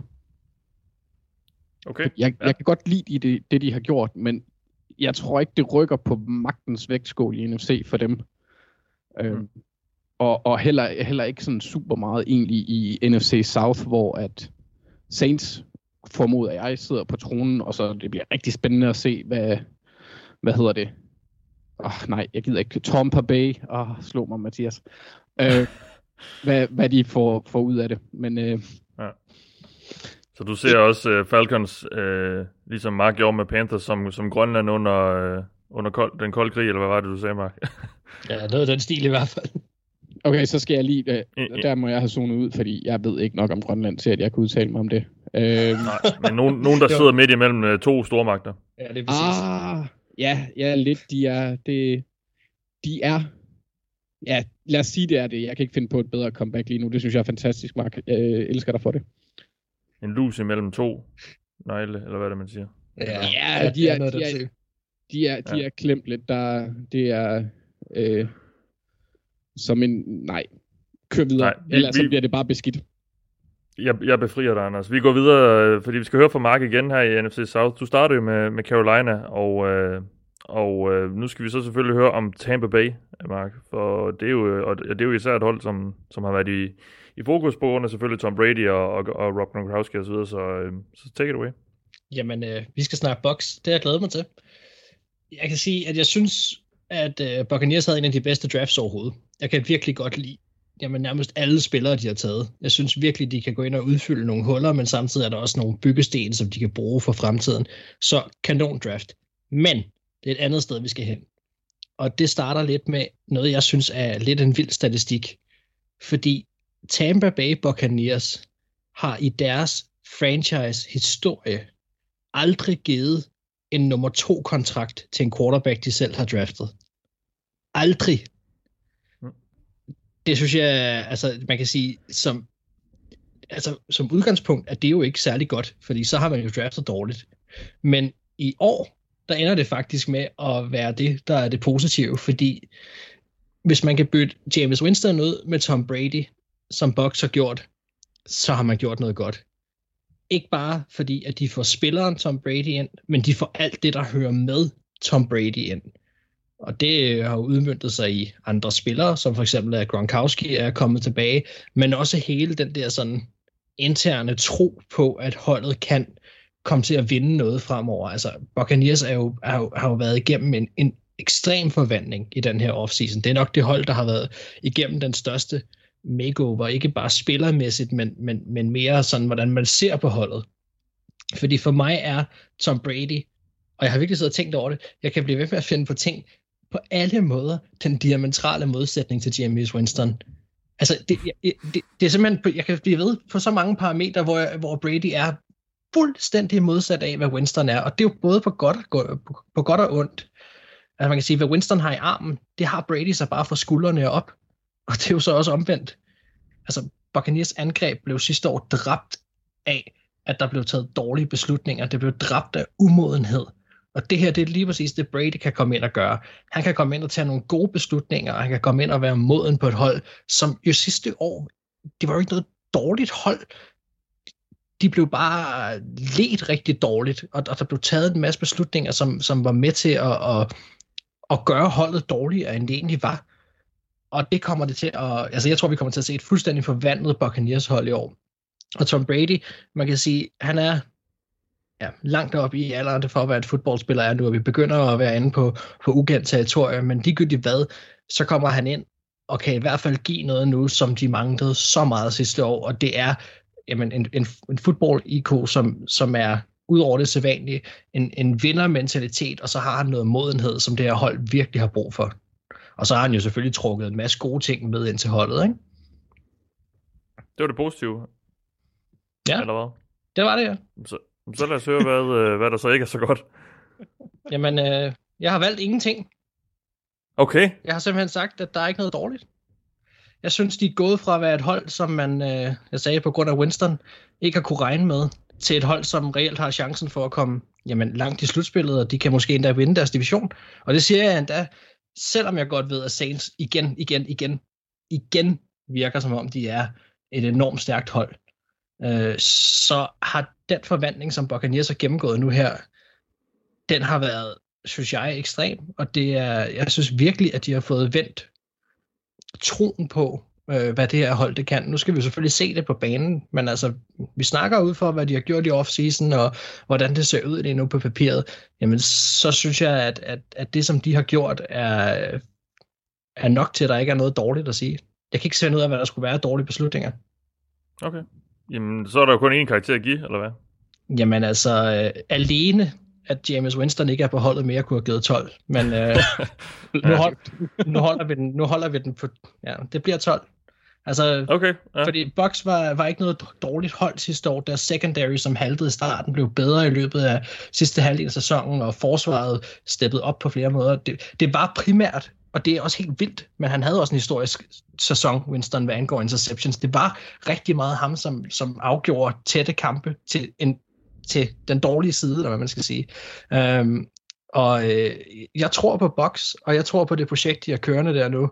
Og de har i hvert fald fået alle forudsætninger for, at, øh, at det skal kunne lade sig gøre. Og alene også bare det, at de, man kan skabe sådan en stor hype omkring et hold på den her måde, det, det, er, det skal de belønnes for. Mark, du har, nu har du bedømt to hold fra Florida, Yes. og du har givet dem begge to 12. Ja, Hvad, hvad, hvad sker der? Jamen altså, vi skal, det er godt med D-vitaminer. Masser af solskin ja. og glæde. Ja, Det er og gamle mennesker. gamle mennesker, ja, fuldstændig, ja. Ja, der kan man sige, der Ja. passer Tampa jo rigtig godt ind. Han kan blive brugt ja. ja, med bagefter Brady. Det er perfekt, det er perfekt. Jamen altså, i, og, og til dem, der ikke lige fangede den reference, så er det jo fordi, du gav Miami Dolphins 12 i sidste uge også. Yes. Så, øh, så som det eneste hold, og, og, så, og så selvfølgelig også i dag indtil videre som det eneste hold, der har fået uh, topkarakter. Så Jamen, jeg er ja, ikke så, vi ender på et... Ja, jeg er sgu ikke så nær med den, som de andre er. Og det, nej, det, det holder jeg det fast er godt. Det er godt, vi en ender på et snit. i. ja, det, jamen, det, er, det er okay. Det vil jeg gerne være. Vi ender på et snit for NFC South på 7,5. Så væsentligt bedre end i Norden der. Så lad os se, om NFC East de kan holde trit med dem i syden. Uh, Thijs, vi skal snakke, høre lidt om New York Giants. Ja. Jamen, øh, David, Get- øh, David Gettleman er jo altid en, en sjov GM at snakke om. Men jeg vil faktisk sige, at Giants overordnet set har haft en ganske udmærket offseason, synes jeg. Uh, det, som jeg synes trækker mest op, det var det, de lavede i draften. Jeg synes egentlig, deres draft er god, og jeg kunne rigtig godt lide deres fokus på den offensive linje. Det synes jeg var, var deres klart bedste beslutning i år, strategisk. Uh, Daniel Jones havde en okay rookie-sæson på, på nogle parametre, men han havde problemer i lommen, med at manøvrere i lommen, og med at fornemme lommen, og ligesom fornemme presset. Og, og det skal han selvfølgelig arbejde på, men en anden måde at løse det på, det er ved at give ham endnu bedre beskyttelse. Og det, øh, det synes jeg i høj grad, at, at Giants har skabt forudsætningerne for at, at give ham i hvert fald på, på længere sigt. Ja, det er klart, at deres første valg, øh, Andrew Thomas, skal ind og spille allerede i, i denne her sæson. Ja, og det kan godt være, at det ikke bliver lige kønt alt sammen i rookie-sæsonen, men, men det er trods alt, synes jeg, det rigtige at gøre, at de manglede virkelig en tackle. Derudover drafter de Matt Purdy i tredje runde, øh, og Shane Lemieux i femte runde. En, en ekstra tackle, der kan komme ind og, og lære lidt bag Andrew Thomas og, og Nate Solder, og så formentlig tage over, forhåbentlig tage over i 2021 på den, på den ene tackle-position, og så Shane Lemieux, der kommer ind og giver noget konkurrence indvendigt, hvor, hvor der var lidt tyndt besat, og der, der er også nogle spørgsmålstegn på center, som, som Giants måske skal besvare øh, i, i løbet af preseason. Men, men jeg, jeg synes, det er det helt rigtige at gøre for David Gettleman og Giants side. Det er at få fokuseret lidt på den offensive linje og prøve at give Daniel Jones de bedst mulige forhold øh, og, og trives under. Det, så må man... Øh, altså, det, det, det synes jeg er det rigtige at gøre med, med, med vi snakker også om det sidste uge med, med Broncos, der har fokuseret rigtig meget på at gøre livet lettere for Joe Locke. Og det synes jeg også er det rigtige at gøre her for, for, for Daniel Jones. Så det synes jeg er egentlig langt hen ad vejen, Giants har gjort. Man kunne måske godt have draftet en receiver på et eller andet tidspunkt, men de har trods alt en gruppe med Darius Slayton, Golden Tate og Sterling Shepard, som er ganske fornuftige. Og de har også Evan Ingram på Titans. Så, så jeg synes, det var det helt rigtige at fokusere på en offensiv. Det synes jeg er strategisk set det bedste, Giants har gjort i den her årseason. Og jeg lige nævne en lille ting, det er jo, at de cuttede Alec Ogletree, og det trækker også gevaldigt op. gevaldigt Så du starter på 12 der? ja, jamen altså, det er jo, det er jo et klart 12-tal isoleret set. Det er, det er at, at cutte Alec Ogletree for den der redselsfulde kontrakt dernede. Uh, så, så det er jo fornuftigt. Han har heller ikke fået en ny kontrakt endnu, og så kan man jo så prøve at tænke lidt over, hvorfor han ikke har det. uh, hvis vi skal kigge lidt på det negative, så er der nogle små ting, som Blake Martinez uh, Blake Martinez' kontrakt, som jeg synes er lidt for stor, og uh, Leonard Williams franchise tax misæren er stadig lidt noget, der trækker en lille smule ned. Men jeg vil faktisk sige, det som jeg er lidt, allermest skeptisk overfor i den her offseason for Giants, det er ansættelsen af Jason Garrett som offensiv koordinator. Mm. Uh, det kan godt være, det lykkes. Det kan godt være, at Jason Garrett han uh, bliver en okay offensiv koordinator. Men jeg kan ikke se, baseret på de ni år, han har haft som Dallas Cowboys head coach, hvorfor det her det skulle være en inspirerende ansættelse.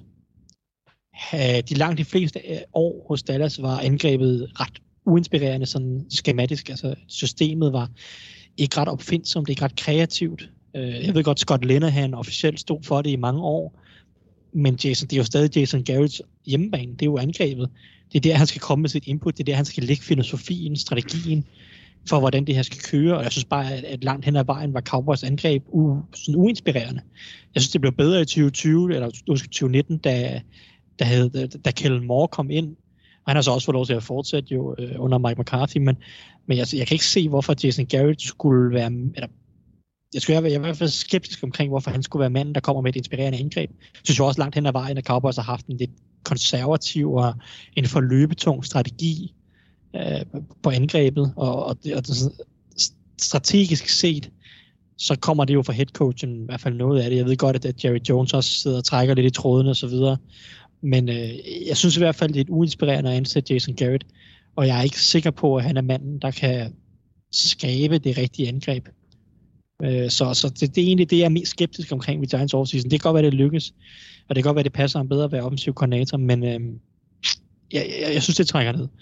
Men Thijs, ja. må jeg lige høre, øh, kunne, du, kunne man forestille sig, at nu, hvis man kigger på deres trænerstab, så er Jason Garrett den eneste med HC-erfaring øh, tidligere, at det måske også har spillet lidt ind, at han har en øh, erfaren øh, træner med head coach erfaring, som han kan læne sig lidt op af, Joe Judge. Øh, jo, men helt sikkert, det er, da, det, det er da helt sikkert noget af det, som de har tænkt over, da, da, da de ansat ham og ansat en offensiv koordinator. Men i sidste ende, så vil jeg bare gerne have en træner, der har bevist et eller andet øh, sådan bedre, end hvad Jason Garrett har bevist. Synes, jeg synes ikke, Jason Garrett har bevist noget som helst i, i ni år hos, hos Cowboys. Rigtig. Eller jo, det, det er jo ikke, ikke noget som helst, fordi han er jo egentlig så synes egentlig, han, han, han virker som en okay person, der i hvert fald i en eller anden grad formår at holde sammen på en trup, i hvert fald i sådan, i det, for det meste, ikke? og sådan nogenlunde sympatisk og, og, og til at omgås med i en eller anden grad, men jeg synes bare ikke, han har været ret inspirerende som træner, sådan filosofisk, strategisk, øh, systemmæssigt, på noget som helst tidspunkt. Og det er jo sådan, altså, så er det godt være, at han har noget erfaring, men altså, jeg vil hellere have den dygtige træner, som så er ung, ikke? Så, så, så jo, det, det spiller da helt sikkert en indflydelse, så det kan også være, at det, det, det virker, og det kan godt være, at når han bliver sluppet fri fra Jerry Jones' tøjler, så, øh, så viser han nogle nye sider af sig selv. Det skal jeg ikke udelukke. Øh, og så, så kan det godt være, at han bliver succes, men, men jeg forholder mig i hvert fald lige skeptisk på nuværende tidspunkt, må jeg indrømme. Ja, hvis, hvis, hvis jeg skal være helt ærlig, så kræver det altså heller ikke den helt store hjernekapacitet at vide, at man bare skal give Saquon bolden. Nej, gas. Ja, men øh, ja. I, i den forstand er det jo et fremragende ansættelse, så ikke så. Det er jo det. en, uh, en karakter til Giants, Thijs? Ja, men jeg vil at give dem, øh, jeg vil at give dem et syvtal. Det, okay. øh, det, synes, det overordnet set har været fornuftigt. Jeg synes ikke, free agency gjorde ikke rigtig noget for mig den ene eller den anden vej. De hentede nogle ting ind med Blake Martinez og James Bradbury og kottet Alec Ogletree og sådan. Alec Ogletree, det er klart, det, det, det giver nærmest en karakter i sig selv, og men de andre ting gør ikke det helt store til eller fra. Altså, det er nogle ret store kontrakter til spillere, der er okay, men ikke så gode igen, synes jeg. Øh, draften trækker op, og så trækker Jason Garrett lidt ned, og Leonard Williams misæren og alt det der. Jeg ved godt, det ikke er udelukkende i offseason, fordi det handler også lidt om, hvad der skete i løbet af, 2019-sæsonen, men det trækker også lidt ned nu her, synes jeg så. Så det, jeg synes, det bliver et, et syvtal, en solid offseason for Giants og Dave Gettleman med en god draft og, og lidt mere rodet free agency på en eller anden måde. Ja, et syvtal for dig, Thijs. Nu, øh, nu skal du ikke gå inflation jo, i det. Altså, ej, det Jamen, er, er vi, virkelig er, er, fremragende, ja. Er vi oppe på ja. det, det højeste, du har givet, du? Nej, jeg kan ikke til tital i sidste uge. Nej, det er rigtigt, ja. Det er rigtigt. Men jeg vil egentlig gerne, jeg tror, øh, du endte jo med, du gav Dolphins 12 i sidste uge. Ja. ja. Som jeg husker det. Og hvis, hvis Dolphins får 12, så skal Bills jo også have 12 sådan i, i retrospekt i min bog, for jeg synes, Bills er en bedre offseason end Dolphins. Men det er jo sådan lidt ja. uh, forskellige uh, bedømmelseskalaer, vi arbejder med. Også gerne, du vil også gerne have givet Broncos 12, jo. Ja, det er rigtigt. Det, der, Nå, ja, der det er rigtigt, ja. ja. Så det, det, det, det, er, er faktisk de 12, bare mig, der ikke er så... Ja. Ja, ja. Altså, Nå, jamen, øh, så lad os se uh, med dig, Anders. Vi, vi skal ja. høre lidt om Eagles. Ja, det skal vi, og det kan jeg allerede afsløre nu. Det bliver ikke 12-tal, øh, fordi at øh, jeg er sgu lidt lektor Blomme i, på de punkter. Det bliver lidt sværere. Eller, eller Nina, som var min latinlærer, hun var også ret hård. Øhm, det bedste, deres bedste træk, synes jeg, det var opgraderingen af deres secondary, øhm, som sidste år lå i den øvre halvdel af de dårlige hold. Øhm, og her synes jeg særligt, øh, at jeg vil komme ind på selvfølgelig Darius Slay, som de handlede sig til for et tredje og et femte rundevalg. Det synes jeg egentlig var rimelig imponerende, at de ikke skulle af med mere. Øh, og jeg tror, at han kommer til at falde til som øh, altså rigtig godt, fordi han, øh, han bliver en spændende tilføjelse til Jim Swartz, der netop var manden, der øh, var træner for Lions, da Lions draftede ham tilbage i 2013 i toppen af anden runde. Så det tænker jeg, det skal sgu nok blive sjovt at se ham. Og øh, så vil jeg også gerne lige nævne en spiller, som Thijs under draften forsøgte ved at, at, at få Steelers til at vælge ved at, sådan at prøve at speak it into existence i, jeg ved ikke, hvor mange dage han prøvede. Øh, K1 Wallace, eller K1, eller hvordan pokker de nu vil have, at jeg skal udtale det der skide K med en apostrof efter. Eller bare øh, Ja, det kan vi også kalde ham. Og, og det, det skete så ikke, at Steelers valgte ham ikke, og det er jeg ret vild med. Det synes jeg også øh, lige skal, skal pointeres. Øh, fordi Wallace, han ligner, han ligner en, øh, en virkelig interessant spiller, og når jeg har, jeg synes generelt set Eagles fans er ret aktive øh, inde på Twitter, i hvert fald i mit feed af en eller anden underlig grund. Øh, og der har jeg virkelig set mange, der sådan, de kan godt lide at referere Brian Dawkins her. Og jeg har kaldt dem lyderlige Eagles fans, kan jeg lige se mine noter. øhm, så, så han, han bliver rigtig, rigtig spændende at følge, og øh, jeg, tænkte også, altså Tyson må da gerne lige få, få lov til at sige lidt, hvis det er sådan, han har lyst til det, om hvorfor han er så sexet en satan. Med, med Cameron Wallace, jamen, han er bare en dejlig spiller, solid spiller, han er klog, øh, og så, altså, okay, lad os sige sådan, han spillede på et supergodt forsvar, kompliceret forsvar, komplekst forsvar, alsidig rolle, kan gøre mange ting på dit forsvar, safety, cornerback, hybrid, det er et plus. To, han virker super klog på banen. Instinkterne er i orden, flyver rundt, spiller fysisk, god effort. Tre, testet som en super atlet til combine, fantastisk agility, god fart. Det kan godt være, at han er lidt mindre end sådan idealstørrelsen måske. Men altså, du kan ikke se, du har et produktion på et rigtig godt collegehold. Du har øh, den mentale del af spillet med på et højt niveau. Instinkt, instinktiv, god, god sådan indsats på banen. Og tre, en super effort til combine. Altså, jeg, Jamen altså, jeg tror, jeg havde ham som min spiller nummer 50 i draften, og jeg, altså, jeg kan bare ikke se, hvorfor at han ikke var rangeret højere, andet end at han vil kun have 5 fod 11, vejer 200 pund eller noget stil, og det er lige i underkant, altså lidt, lidt under normalen. Jeg synes ikke, det er et problem på nogen som helst måde for en safety, men det er lidt Nej. mindre end normalen. Jamen, jeg, jeg synes også, man har kunne se uh, Thomas, ja, det, det er Pedersen, uh, vores, en af vores uh, draftskribenter også på, på Gul Klud, der, der bor i USA, han har han er Eagles-fan og har generelt set sådan, han har også en kanal, hvor han gennemgår Eagles ting. Der har han også været ret glad for, for Kawan Wallace, som jeg har set det. Jeg tror faktisk også muligvis, det er ham, der har haft en tendens til at sammenligne ham med, eller i hvert fald væk minder om Brian Dawkins. Så det bliver jo... Æh, han bor ikke i USA, men ja. Nå, okay. Nå, det troede jeg. Der kan man bare se. Øhm, men det er, øh, det, det, ja, det, var, det var der, den kom fra. Det dårligste move for mit ved, øh, vedkommende, synes jeg, det, det er valget af Jalen Hurts. Øh, jeg er ikke fan. Jeg synes, det er meget værdi at smide i en backup. Og det selvom Carson Wentz har haft lidt skadesissues i sin karriere i Pennsylvania. Øh, jeg tror ikke, at Jalen Hurts kommer til at spille særlig meget. Han bliver ikke den nye Taysom Hill. Han er, han er ikke den type, Taysom Hill er, og, og ikke at jeg synes super godt om ham, men han er lidt et atletisk unikum. Det er en stor, tung mand, der løber en 4-4-4. Det, det er J- Jalen Hurts ikke. Han er ikke, han er ikke den samme type atlet, selvom han er en god atlet.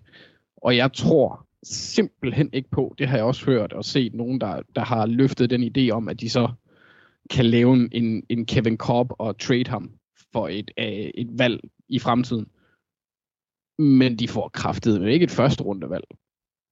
Og, og, og at du så bruger en quarterback på at måske få et lidt højere anden rundevalg om to eller tre år, det giver heller ikke rigtig nogen mening øh, i mit hoved. Så for mig at se, er det lidt et misbrug af ressourcer, hvor de sagtens kunne have brugt det på andre steder til at forstærke et hold, der egentlig er rigtig godt. Øhm, så så det, det forstår jeg ikke helt. Øhm, men sådan generelt set, så kan jeg faktisk rigtig godt lide Eagles håndtering af både draften og øh, free agency. Så for uden at øh, anskaffe sig Darius Slay, så signede de også øh, Javon Hargrave fra Steelers. Og han er en virkelig, virkelig dygtig spiller, og det bliver rigtig, rigtig spændende at se, hvad han kan producere.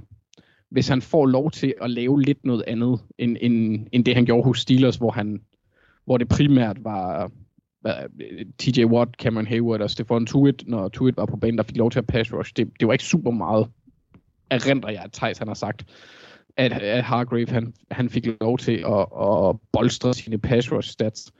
Og det bliver spændende at se, om han kan, han kan få det hos Eagles, og så han, altså ham og øh, de, øh, Fletcher Cox, der jeg skulle til at kalde ham Dexter Cox, det gav ingen mening. Øh, det bliver rigtig spændende at se de to ved siden af hinanden. Øhm, så hvis vi ser bort fra valget af Jalen Hurts, så kan jeg også rigtig godt lide, øh, lide draften.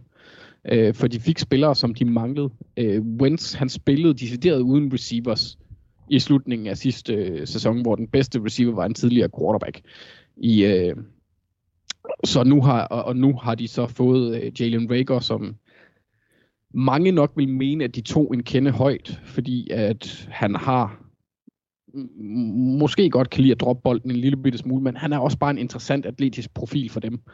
Øh, og det giver dem en, en sjov, dyb trussel, der samtidig kan altså, lære af Deshaun øh, Jackson og dække et eventuelt tab af Deshaun Jackson, sådan, når hvis han bliver skadet. Så var der valget af, af, af Wallace. Det var godt, det kan jeg godt lide. Og så kan jeg også godt lide, at de tager øh, en chance med Prince take af Wanogo i 6. runde. Øhm, han har godt nok en skadeshistorik, der, der kan være lidt skræmmende, men det er en investering, der kan give et helt sindssygt afkast. afkast.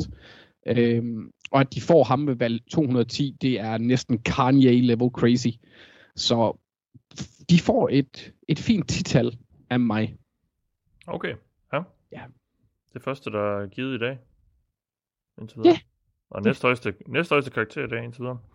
Ja, men jeg, Lad os se, om, øh, lad os se, om Dallas kan, kan følge op med det, Mark. Jeg skal lige... Nu, nu, nu kan man jo ikke som lytter se dig, og det kan vi heller ikke, men jeg, jeg går ud for, at du har taget øh, cowboy-hatten og, og boloslipset på. Selvfølgelig. Jeg var lige ude at klæde om, mens andre snakkede. Og det er godt. Det, det er godt. Lad, lad os høre, hvad du synes om, øh, om Cowboys' offseason. Ja, jeg, synes, der er, jeg synes, der er rigtig meget godt at sige, og så samtidig er der så også noget, der ikke er helt så kønt. Øhm, jeg synes, det vil starte med at rose dem lidt, fordi inden den her offseason gik rigtigt i gang, så så det ud til, at det kunne blive meget værre, end, end, end det i virkeligheden blev. Altså, det kunne blive meget værre, end at Byron Jones skulle forlade klubben. Der var lagt op til, at Amari Cooper kunne være på vej væk, og at forhandlingerne med Dak Prescott kunne falde sådan rigtigt sammen. Øhm, og der er trods alt kommet lidt mere styr på de ting nu. Så de der lidt dommedagsforudsigelser, der var omkring Cowboys inden offseason, dem synes jeg egentlig, de har holdt, holdt ret godt væk, og så er de overrasket ret positivt. Øhm, de ting, jeg vil fremhæve ved Cowboys, som, som jeg synes er gode, de havde en suveræn draft. Øhm, det havde de virkelig fra, fra top til, til bund, havde de en suveræn draft. Øh, og så kan jeg rigtig godt lide, at de har at de sendte Jason Garrett på porten og fik Mike McCarthy ind. Og, og her er det måske ikke lige så meget, at de får Mike McCarthy ind, som at det er, Jason Garrett ikke er der længere. Øhm, fordi nu har de fået den offensive koordinator, som, som de skal have, og så må vi se, hvad Mike McCarthy han kan. Nu har han lige været væk fra NFL et øjeblik. Jeg synes, han var kørt sur i det oppe i Green Bay, så, så jeg kan ikke garantere, at, at Mike McCarthy øh, er løsningen. Men, men jeg synes, det er spændende, og de trængte helt klart til en ny head coach i Dallas. Så, øh, så det er nok det, jeg vil ende med at sige faktisk er det bedste move, de har lavet. Øhm, ja. men, men det er lidt svært også at tale om, fordi jeg ved ikke, hvad Mike McCarthy har tænkt sig at bringe rigtigt til Cowboys. Fordi der har jo været meget snak omkring, at han har brugt det her tid væk fra NFL til at, at skulle prøve at gentænke hans systemer og den måde, NFL er på også i dag.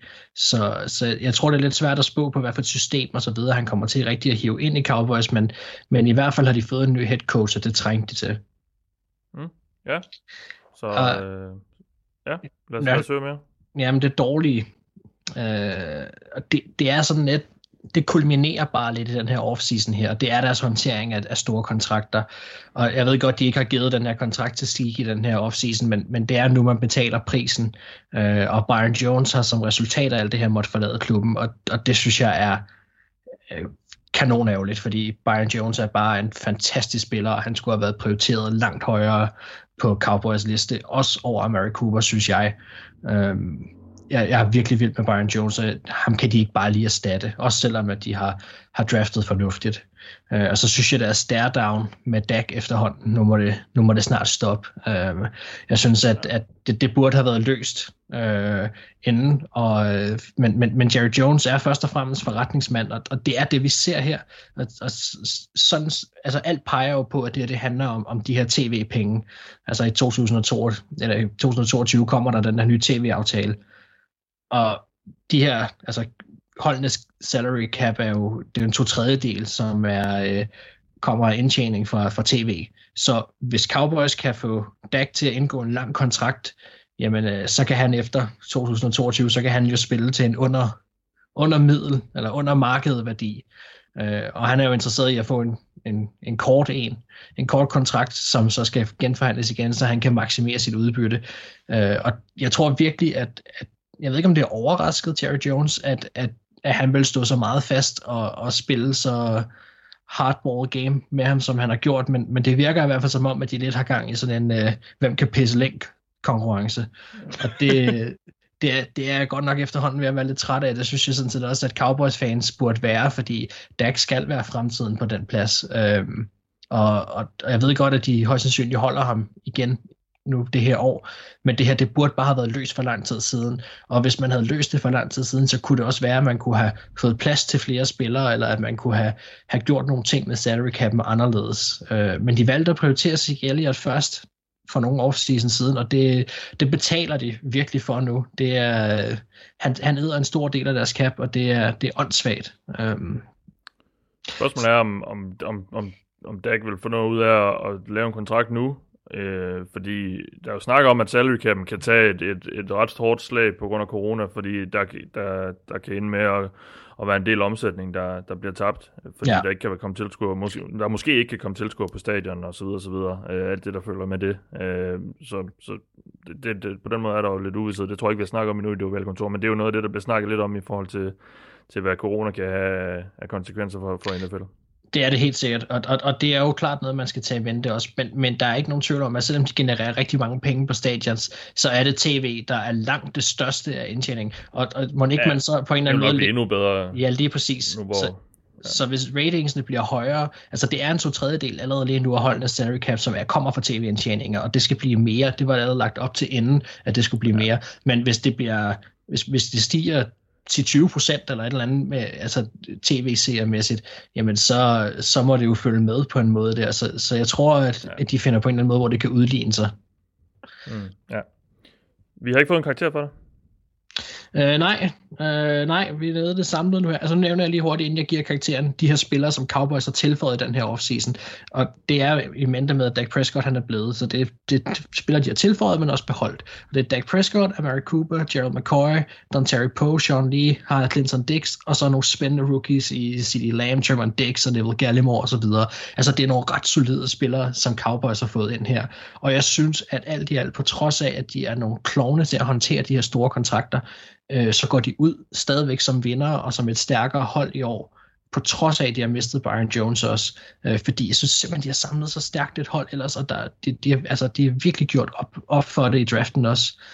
Øhm, så jeg synes lige nu, at Cowboys er det stærkeste hold i NFC East, og øh, de skal have 10 for deres offseason. Okay, ja. Så to 10-tal og et 20-tal indtil videre i NFC East. Det, øh, det ser lovende ud. Jeg vil sige, se om, uh... hvis, de havde, ja. hvis de havde givet Zeke, hvis det var i den her offseason, de havde givet om den kontrakt, så uh, var de nærmest dumpet. Men uh, nu var det ikke det, så jeg ja. kan ikke give dem skyld for det nu. Nej, Nej jamen, øh, den er modtaget, Mark. Vi slutter af i øst med, uh, med Thijs og Redskins. Lad os se, om du kan holde det, det høje snit. Ja, Jamen, øh, det er jo surtejs, der på banen. Nej, lad mig, lad, mig, lad mig starte med karakteren, og så lad mig prøve at forklare det, for jeg tror, at karakteren vil overraske nogen. Øh, jeg har valgt at give dem 10. Okay. Halleluja!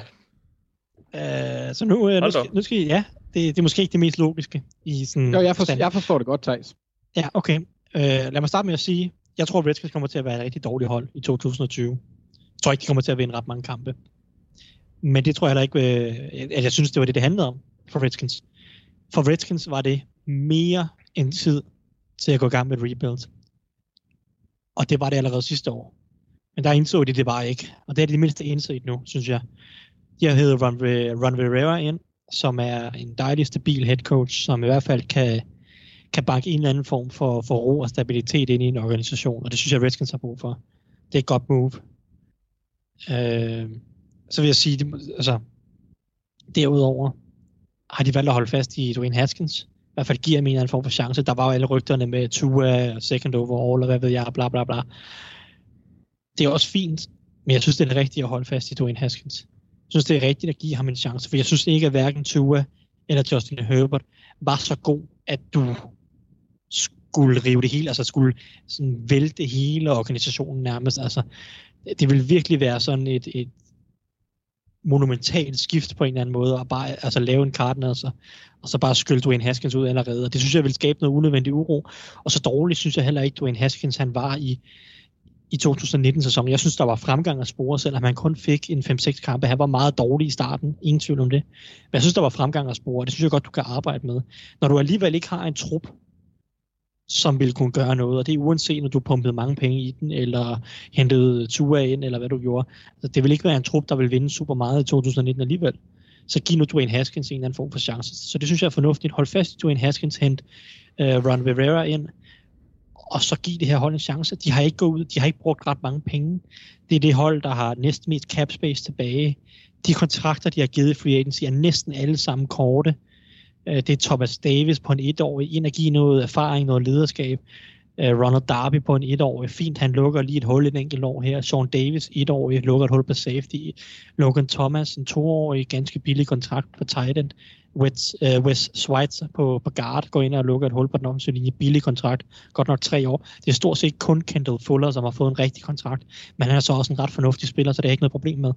Altså, jeg synes, det er det rigtige for Redskins. Korte kontrakter. Giv uh, Ron Rivera en chance for at evaluere det her hold. Vurdere, hvem skal vi satse på, hvor har vi hullerne, hvad vil jeg gerne gøre med det her roster. Og det inkluderer så Dwayne Haskins, som man giver en eller anden form for chance her i, 20, i 2020. Det synes jeg er det helt rigtige det dårligste move, eller den dårligste, det, det jeg måske mindst kan lide ved det her, det er, nu har jeg lige sagt, at man giver Dwayne Haskins en eller anden form for chance. Det dårligste er, giver man ham en, en reel chance. Det kan jeg godt være i tvivl om. Fordi jeg synes, at du lige nu har et Redskins angreb, der virkelig, virkelig mangler talent. Den offensive linje er ganske tvivlsom. Øh, du, du har slet ikke nogen venstre tackle lige nu. Altså, der, der er de gabende åben hul. Der er, man kan ikke mene seriøst, at Cornelius Lucas han skal spille venstre tackle. Det kan ikke være seriøst. Så der må måske ske et eller andet der. De kan selvfølgelig gå ud og lukke det igen i en etårig kontrakt med, hvem det er, øh, Jason Peters, Cordy Glenn eller sådan noget. Det vil være et fint move. Det vil jeg have det helt fint med. Men lige nu er det ikke løst. Så lige nu der trækker det ned. Wide receiver positionen. Terry McLaurin var rigtig god i sin rookie-sæson, men derefter der er det virkelig, virkelig uprøvet. Øh, så altså, det kan godt være, at du har mange unge spillere, Kelvin Harmon og Steven Sims og Antonio Gibson og Antonio Gandy Golden og hvad ved jeg, de alle sammen hedder. Men jeg savner måske en lille smule, at man havde prøvet på en kort kontrakt igen, et eller to år, og give Dwayne Haskins en lille smule enten at kaste til, eller lidt bedre beskyttelse, fordi du har Brandon Scherf, som du har givet franchise tag, det er fint. Ham vil jeg også gerne forlænge med men resten af, af den offensive linje, de fire andre, det er ret usikkert, og det er ikke det, det, er ikke det vanvittige høje topniveau, som de leverer. Øh, så, så det positive, stabilitet, rebuild, full rebuild, sådan taktisk, give Dwayne Haskins en eller anden form for chance. Det negative, har man hjulpet Haskins nok til at give ham en reel chance. Øh, så det trænger en lille smule ned det sidste. Også øh, hele Trent Williams sagaen og sådan noget. Og det, var jo, det hører jo også lidt fortiden til. Det er ikke kun den her offseason, men det var lidt noget råd. Men, øh, men overordnet set, synes jeg... Det endelig kom der styr på den nu. Ja, nu blev den løst. I hvert fald skaffet af vejen. Og det, det er jo det, kan man så også sige, er positivt i en af forstand. Men, men jeg synes egentlig, det er det rigtige, som Redskins har gjort. Det, det, det, det er gået rebuild. Der er ikke nogen, de er ikke committed nogen store håbløse kontrakter. De har for det meste satset på lidt yngre spillere, og så er der spillere, der kun er på kort kontrakter. Øh, giver Dwayne Haskins en reel chance. Giver Ron Rivera en mulighed for at vurdere holdet. Det synes jeg er det rigtige, og derfor der giver jeg dem det titel, som jeg startede ud med at sige. Øh, og jeg, så det kan godt være, at det er lidt højt, men, men som sagt, jeg tror ikke, Redskins bliver gode i år. Men jeg synes egentlig, at de har gjort det rigtige i årsæsonen.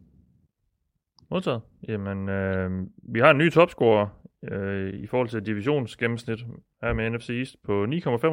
Det er bedre end øh, den hidtidige topscorer AFC East, som havde 9. Så øh, vi er ret begejstrede for NFC East. Vi har også i dag haft øh, en ny bundskraber med NFC North, så vi er sådan, det er lidt mere i, i ekstremerne i dag med NFC. Så, øh, men nu må vi så se, hvordan det forholder sig med NFC West, som er den sidste division, vi skal høre om, og vi starter i Arizona, Anders. Ja, det gør vi. Og det bedste move, øh, det var simpelthen at få DeAndre Hopkins for et fucking anden rundevalg, og jeg hader det. Fordi selvom Ravens anden rundevalg i år nok var for lavt, så ville jeg have været helt op at køre, hvis 55 var blevet brugt på Nuke frem for Dobbins. Når det så er sagt. Undskyld, Anders. Ja. Undskyld, øh, var, var Ravens ikke netop det andet hold, som der har været folk ude og snakke om, at... Lige præcis, det er også okay. derfor, jeg er sådan rimelig for meget sådan, lidt, lidt derfor jeg bandede de havde øh, snakket lidt med O'Brien. Ja, og jeg, jeg tror bare, at de endte med at tage Arizona, fordi de jo selvfølgelig draftede højere, så det giver jo mere værdi. Men jeg, jeg vil godt lige have smidt Ej, lidt næsten været for gusten med, med Nuki i Ravens. Nej, det havde jeg, Mathias. Nu skal du stoppe. det, det, det, det, det, det er noget pjat at sige, det der. Men, altså, no, okay. vi, har, vi har snakket rigtig meget om, om DeAndre Hopkins og og, og Bill O'Brien, og jeg synes egentlig ikke, at man skal rose et hold for at tage øh, røven på, på Billy Boy efterhånden. Øh, mm. Det kan jo selvfølgelig godt være, at han ender med at vinde den, det hele i sidste ende, men jeg tror det ikke. Så tilbage til Arizona. Jeg synes egentlig, at de havde en rigtig spændende draft, øh, og jeg kan godt lide valgene af, af specielt Isaiah Simmons og, og Josh Jones, og så kan man jo så smide Nuke øh, ind i den også, som de brugte deres anden runde valg på. Problemet for, eller ikke problemet, det, det der for mig er interessant i forhold til Isaiah Simmons, for han er en rigtig, rigtig, rigtig spændende spillerprofil i forhold til, hvad han kan. For han kan lidt af det hele, og han kan det på et niveau, som øjensynligt vil være højere i forhold til mange andre kvæg sin størrelse og øh, ja, atletisk evne, hurtighed og evne til at skifte retning og alt det der gris. Det der så kan være lidt et problem i forhold til, i, i mit positive scenarie, der tror jeg, at Vance Joseph og Billy, uh, Billy Davis, som er deres linebacker coach, de kan finde ud af at bruge Simmons, øh, så, så kan han nemlig blive et absolut based. Mens Josh Jones, som de fik ret sent i forhold til, hvordan folk havde rangeret ham øh, i tredje runde der, han, han giver Cardinals en fin backup eller en opgradering over Marcus Gilbert, så, så Murray ikke skal løbe alt for meget for livet. Øh, og det synes jeg også er, er rigtig snedigt. Øh, fordi det var jo kan man sige, sidste år var det et af deres relativt store problemer. Deres offensiv linje var ikke super god. Der har de fået lidt hjælp her. Det kan jeg rigtig, rigtig godt lide. Jeg er ikke så tosset med signingen af Jordan Phillips øh, på, på den defensive side. Øh, den, han, han havde en statistisk set meget produktiv sæson for en indvendig de, øh, defensiv linjemand i Buffalo sidste år, hvor han havde enten var det 9,5 eller 10-6. Øh, men det, han, han, han får, en, som jeg husker det, har han fået en treårig aftale til 30 millioner. Han får 9 millioner i år.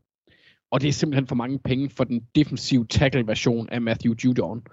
Han, han, han spillede 343 pass rush snaps sidste år. Han havde 26 pressures. 10 af dem var så 6. Det er jo fint. Men det er altså ikke, ikke voldsomt skræmmende tal. Øhm, og, det, det, og jeg forstår det ydermere, så forstår jeg det heller ikke rigtigt, fordi de har en del på deres roster, der har nogenlunde det samme build, som han har. Øh, de to også en i tredje runde. Øh, nu har jeg lige glemt, hvad han hedder, men han hedder Leti Foku eller sådan noget. Øh, noget i den stil. Øh, ja, de der... Nå, okay. Sig det, Thijs. Leki Foto, så du byggede lige rundt på de to øh, ah. midter. Ja. Ah, det var, det var, det var tæt på dog. Og så, og så øh, synes jeg egentlig også, at de, det er et spændende valg med, med Eno Benjamin i syvende runde, som jeg husker det, en 6. eller syvende runde, som er en running back, øh, der blev taget, hvor han burde blive taget. Og øh, det, det kunne jeg egentlig meget godt lide. Jeg, som, sådan generelt set, så synes jeg egentlig, at de har haft ret stor succes i, øh, i både draften, og jeg kan egentlig også godt lide de, nogle af de ting, de gjorde i, i free agency.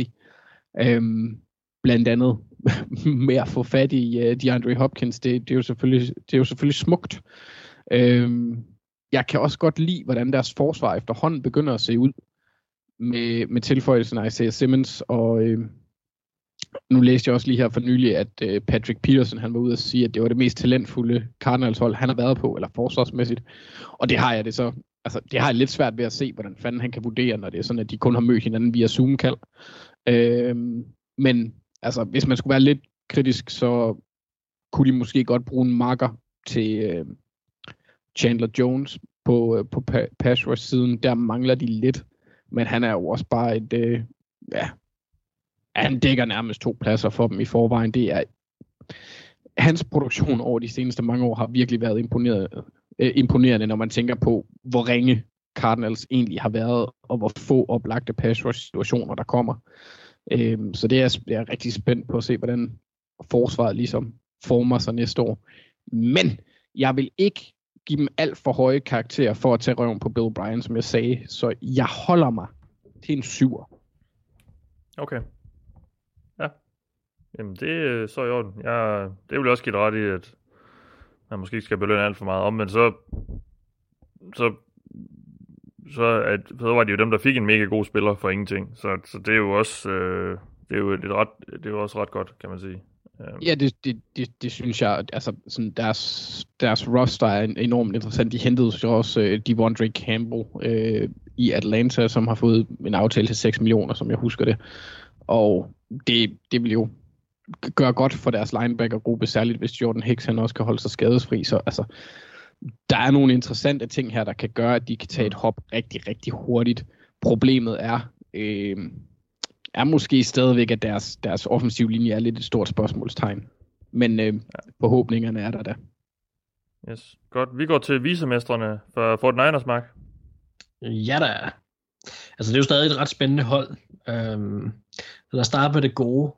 Øh, det gode har jeg valgt at sige, at det er Trent Williams. Og det er jo så med lidt forbehold. Øh, men at få udskiftet en Hall of Fame left tackle med det samme, med noget, der i princippet kan ende med at blive det samme, det er jo, det er jo helt vildt, og det er jo nærmest umuligt som regel at lave den her udskiftning øh, af left tackle, når man har haft en på så højt niveau, sådan med det samme. Men det kan altså være lykkedes for 49ers.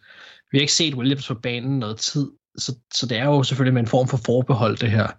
Øh, men på papiret synes jeg, det er rigtig godt lavet, øh, og det kan være en af de her handler, som vi kigger tilbage på om noget tid, som har været afgørende, hvis 49ers bliver ved med at have succes på samme niveau, som de havde sidste år. Øh, så, så det var, øh, det, altså, det var rigtig, rigtig fint, at de fik hedder ham ind. Det var en rigtig god pris, og, øh, og det var måske også på tide øh, at få skiftet Joe Staley ud, og valgte han selv at gå. Øh, men altså, det jeg tror jeg har været ret fint for dem, at få et frisk, nogle friske kræfter ind på left tackle nu. Mm. Øh, det dårlige, jamen, øh, det er det Forrest Buckner. Altså, det er blevet, det er blevet dyset lidt ned med valget af Kinlaw, Øh, men som jeg tror, vi slog fast, eller jeg i hvert fald forsøgte at slå fast i en af vores tidligere podcast, så, så synes jeg ikke, at det Forrest Buckner er en spiller, man bare lige kan gå ind og erstatte. Øh, og det, det tror jeg heller ikke, Kendelov han kan. Øh, Buckner har efterladt et kæmpestort hul. Og og nu har jeg set uh, Eric Armstead, som de jo valgte at give en ny kontrakt, han bliver lige nu forsøgt pumpet op til at være, ja, jeg ved nærmest ikke hvad, i både holdet selv, men også nogle medier. Øh, og for mig er det bare et tegn på, at jamen, de kommer til at savne det Forrest Buckner så meget øh, næste år. Det tror jeg virkelig, de gør. Øh, og også mere end nogen regner med. Jeg synes, han er bedst, og han er sådan en disruptive force altså på linjen ja, man kan bare ikke finde en ny DeForest Buckner lige med det samme. Det tror jeg simpelthen ikke. Og jeg, jeg ser ham som, som en af nøglerne til, at deres linje var så effektiv, som den var sidste år. Øh, og jeg ved godt, at man så siger, at de har jo både Armstead og Bosa og så videre. Ja, jamen lad os nu se, hvordan det kommer til at se ud, når nu Buckner ikke er der. Jeg siger ikke, at de kommer til at, at dale gevaldigt i niveau, men man kommer til at kunne mærke det her. Øh, og jeg er spændt på, hvor stort et, øh, et hul, og hvor stor en, en effekt det kommer til at have på den, den her defensive linje, fordi det var jo den, der var nøglen langt hen ad vejen til, til deres forsvars succes. Det var jo det der enorme pres, de kunne ligge på quarterbacken. Og, øh, og hvis, de, hvis de bare bliver noget ringere til det, så er jeg spændt på, hvor, hvad 49ers forsvar, hvordan det så kommer til at se ud. Øh, så, så jeg synes, det var et stort sats at sende ham afsted. Øh, jeg ved godt, de fik, ja. de fik en fin draftkapital igen, men jeg synes bare, at det var et ærgerligt move for dem. Mm. Og så vil, jeg lige, så vil jeg lige hurtigt nævne, mens vi stadig er på det dårlige. De solgte Matt Breeder alt for billigt. Jeg elsker Matt Breeder. De skulle slet ikke have solgt ham. De skulle have solgt uh, øh, Tevin Coleman i stedet. Men uh, nu, så fik jeg lige ud det ud også. Ja, okay. Jamen, øh, hvad, hvad ender vi så med med, med karakter? Ja, altså, jeg er nødt til at prøve at samle lidt op på det, fordi Buckner, Sanders og Joe Staley, det er ligesom dem, der er væk. Og for to af spillernes vedkommende er det jo ikke bare gode spillere, der forsvinder, men det er også deres egenskaber som kaptajner, og det er noget erfaring, der forsvinder for holdet på begge sider af bolden. Øh, og det kan man bare ikke lige erstatte med det samme. Og den eneste, jeg rigtig tror på, kan være en reel afløser, sådan en til en af de spillere, der enten er blevet draftet eller hentet ind, jamen det er Trent Williams.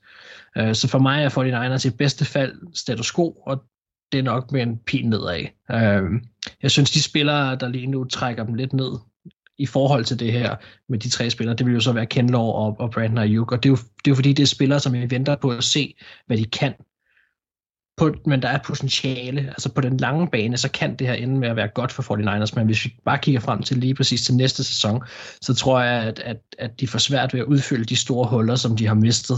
Uh, så jeg synes rent objektivt set, så synes jeg, at 49ers er blevet et lidt ringere hold i den her offseason. Uh, og derfor ender jeg med at give dem fire pil op.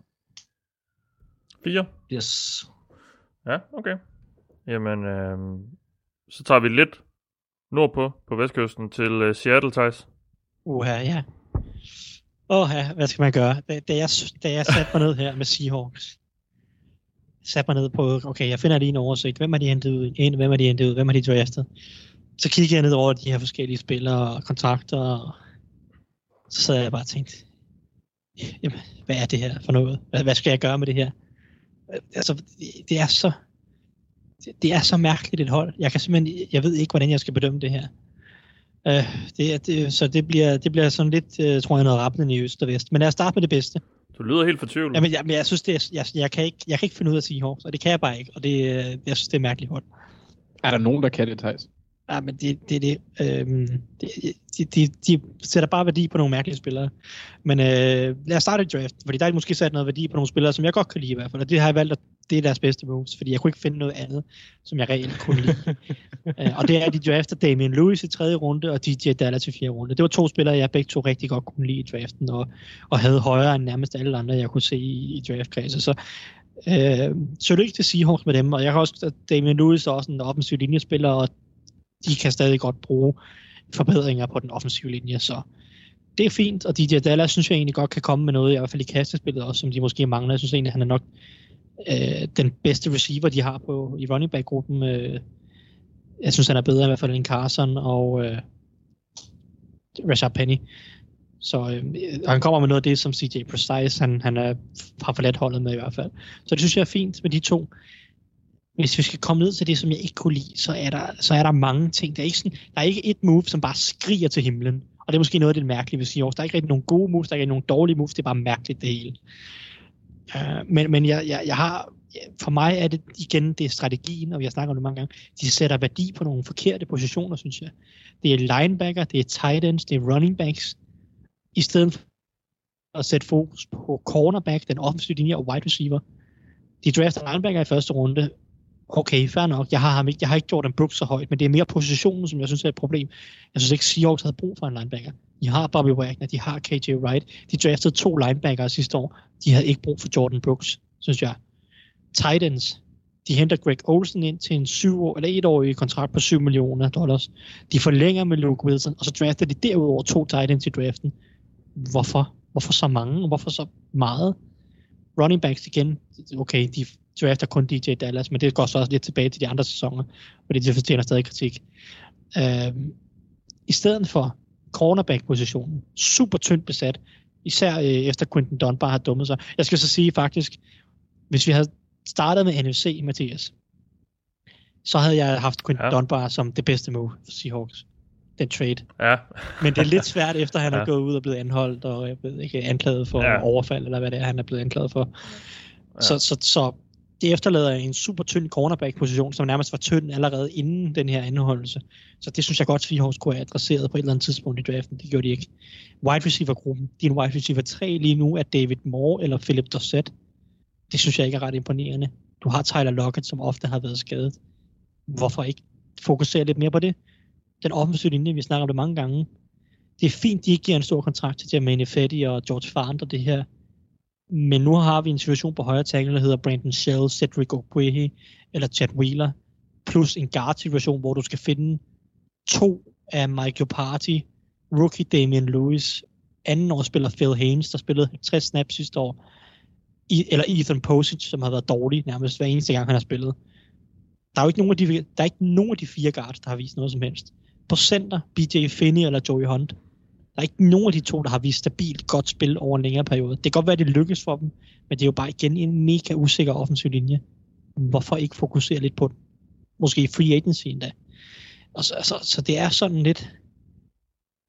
Jeg, jeg, kan, jeg kan ikke rigtig finde ret meget, som jeg synes er positivt. Og det kan godt være, at deres moves ikke stikker fuldstændig i den elendige retning.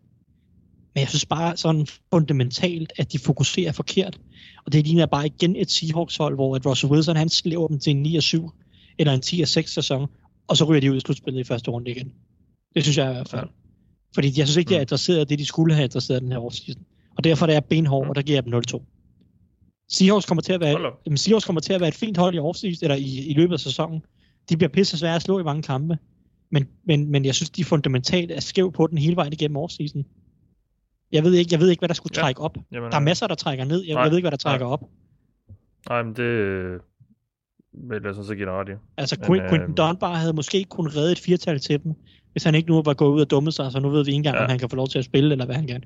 Nej. Øh, men, men som det ser ud lige nu, så ved jeg ikke, hvad der skulle trække op, udover de to, to spillere i draften, i tredje og fjerde runde, som jeg godt kan lide. Det redder jo ikke sådan off-season at tage et godt tredje rundevalg, eller en, et valg i tredje runde, som jeg godt kan lide.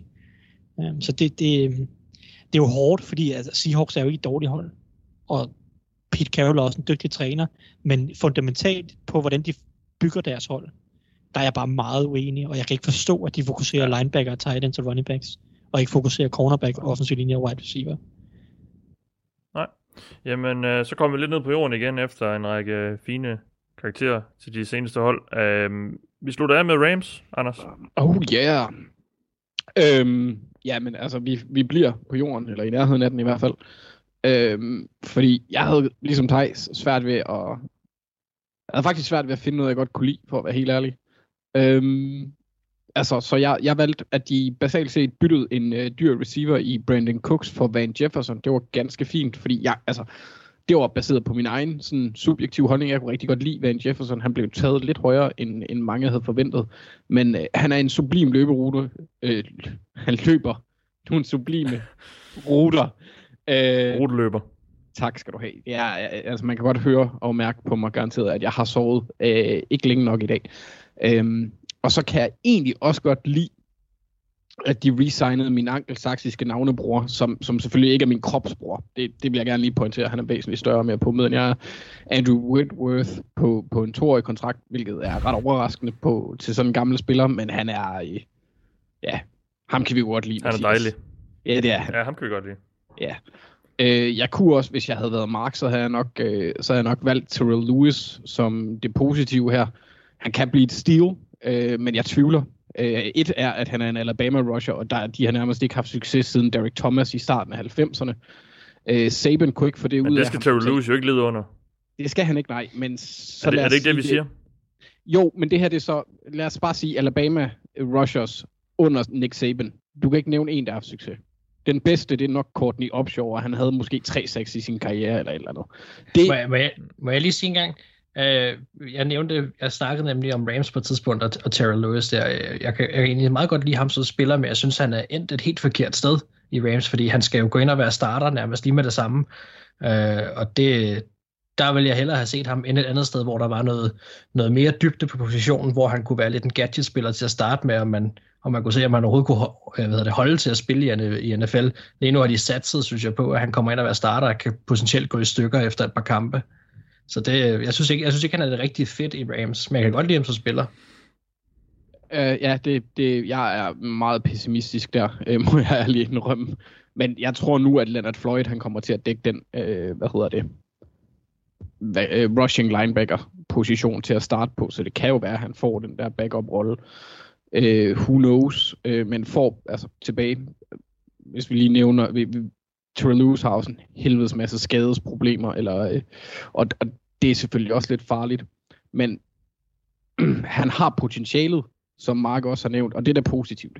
Men for at være helt ærlig, så er der ikke meget ved Rams offseason, jeg kan lide. De har fået to nye koordinatorer, men der er jo ingen, der ved, om uh, Brandon Staley for eksempel er en opgradering af den dejlige Wade Phillips. Jeg tvivler. Og uh, Kevin O'Connell, som er kommet til fra Redskins, ham forventer jeg egentlig bare har sagt ja, fordi McVay er en direkte adgang til et head coach job næste år. Um, så der er bare for mange ubekendte. Tror jeg ikke, han er mere. Nej, du har du nok ret i.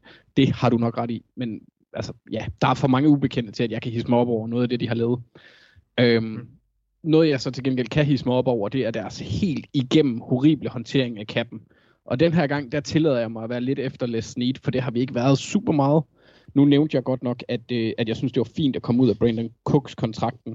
Men han efterlader os 21 millioner i dead cap i år. 21 millioner! Samtidig så har de pisset et første rundevalg væk på handler. Øh, ikke bare et, flere. Blandt andet på Brandon Cooks, Jared Goff i traden, Jalen Ramsey. De har heller ikke et, et første rundevalg næste år. Ramsey, han skal oven i det have en lang aftale, og kan, ligesom Tonsel gjorde, godt begynde at bakke pengetrukken op.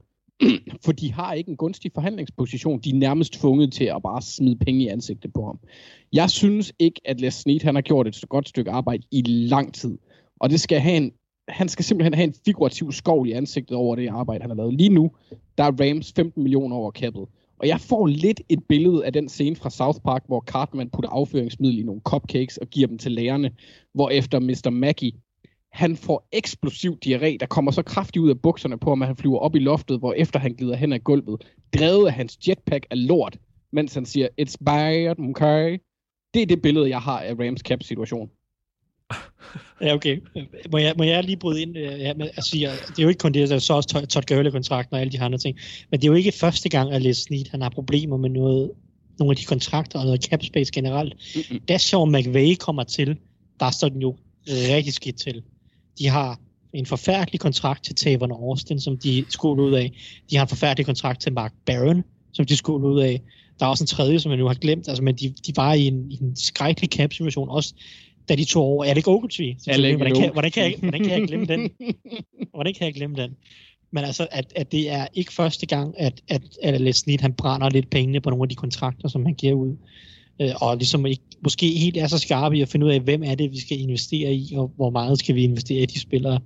Øh, og, og Rams er i en situation igen, hvor, at, at, at, som du siger, de har ikke konteret, eller jo, de, de satte jo all in, men selvom de satte all in, så var der stadig for mange tvivlsomme kontrakter. Todd Gurley er selvfølgelig den værste, men ja, Nå, synes det, var, det var bare det det, er at, at, at, Ja, han gentager Snit fortidens overvurderet. Ja. Eller hvad?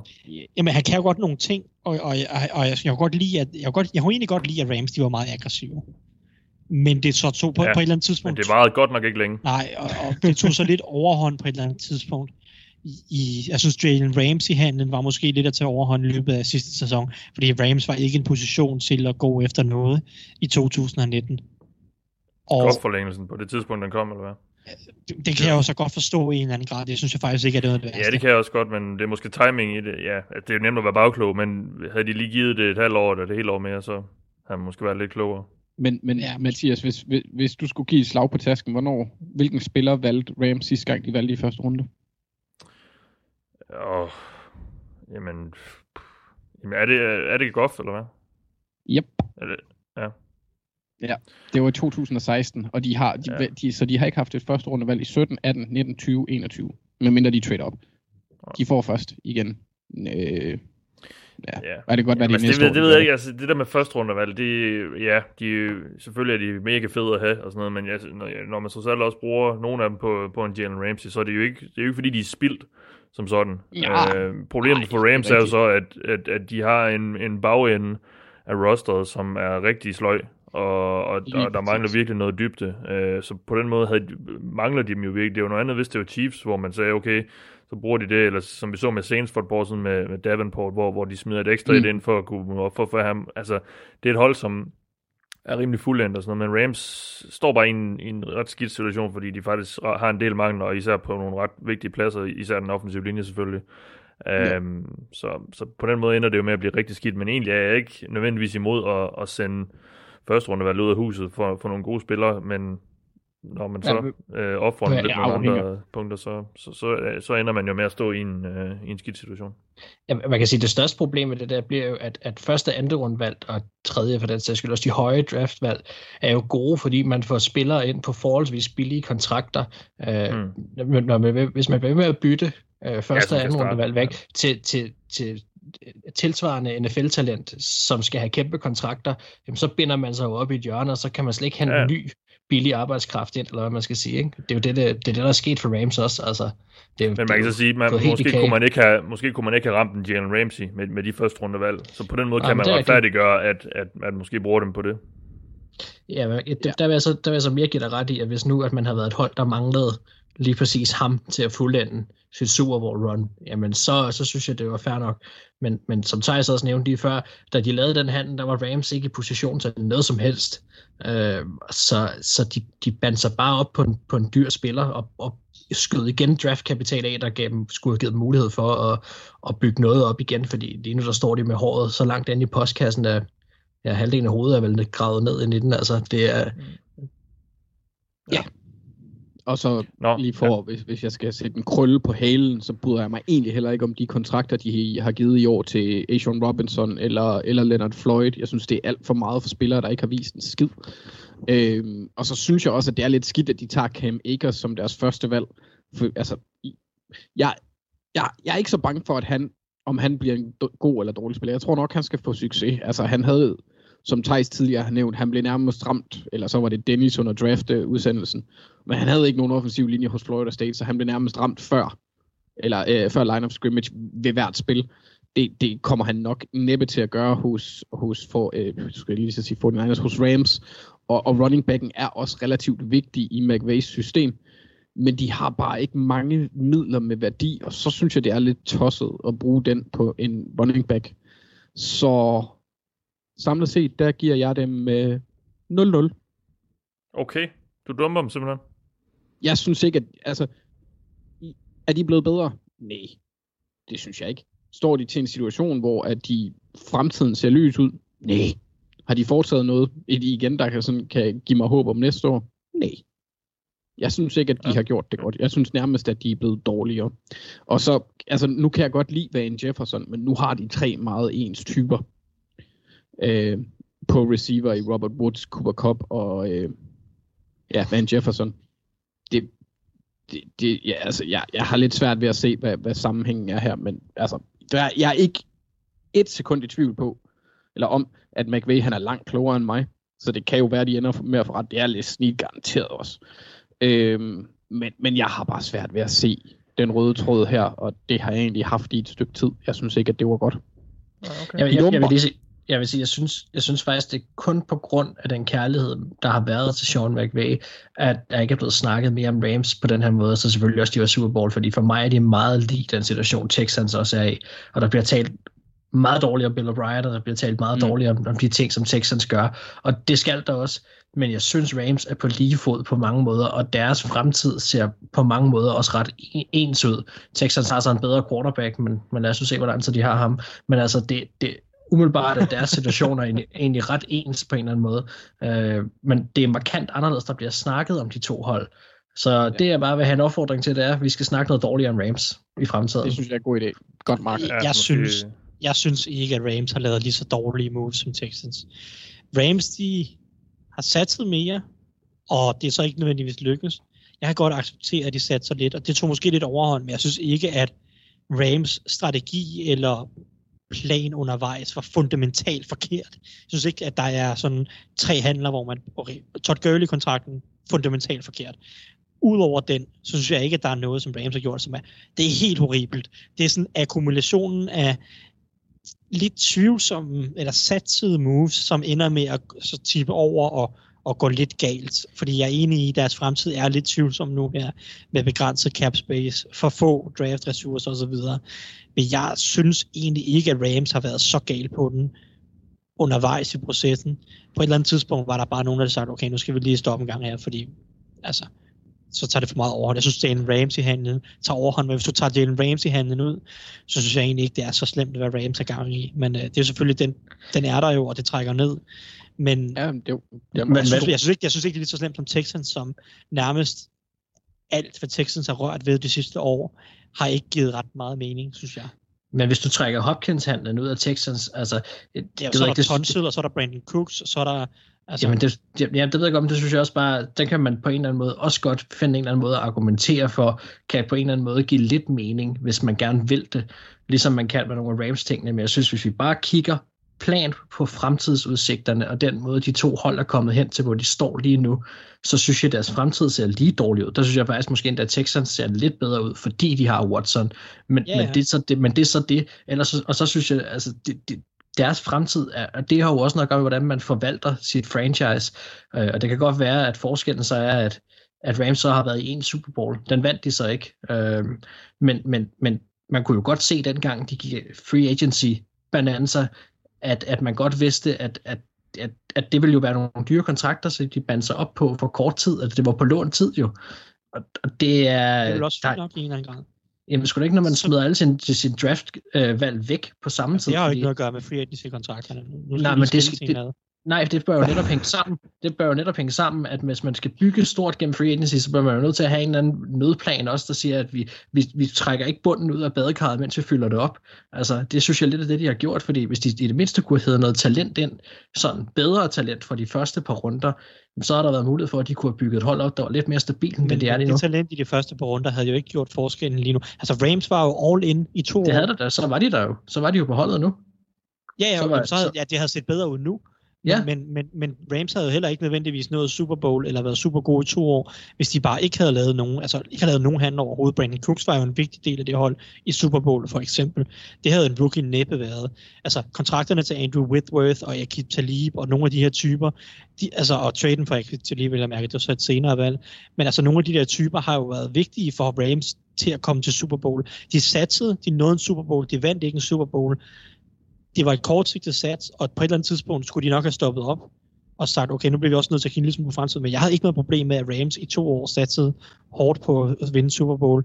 De kom til Super Bowl, de mødte Patriots, Bill Belichick er en ged. Det lykkedes ikke. Fair nok.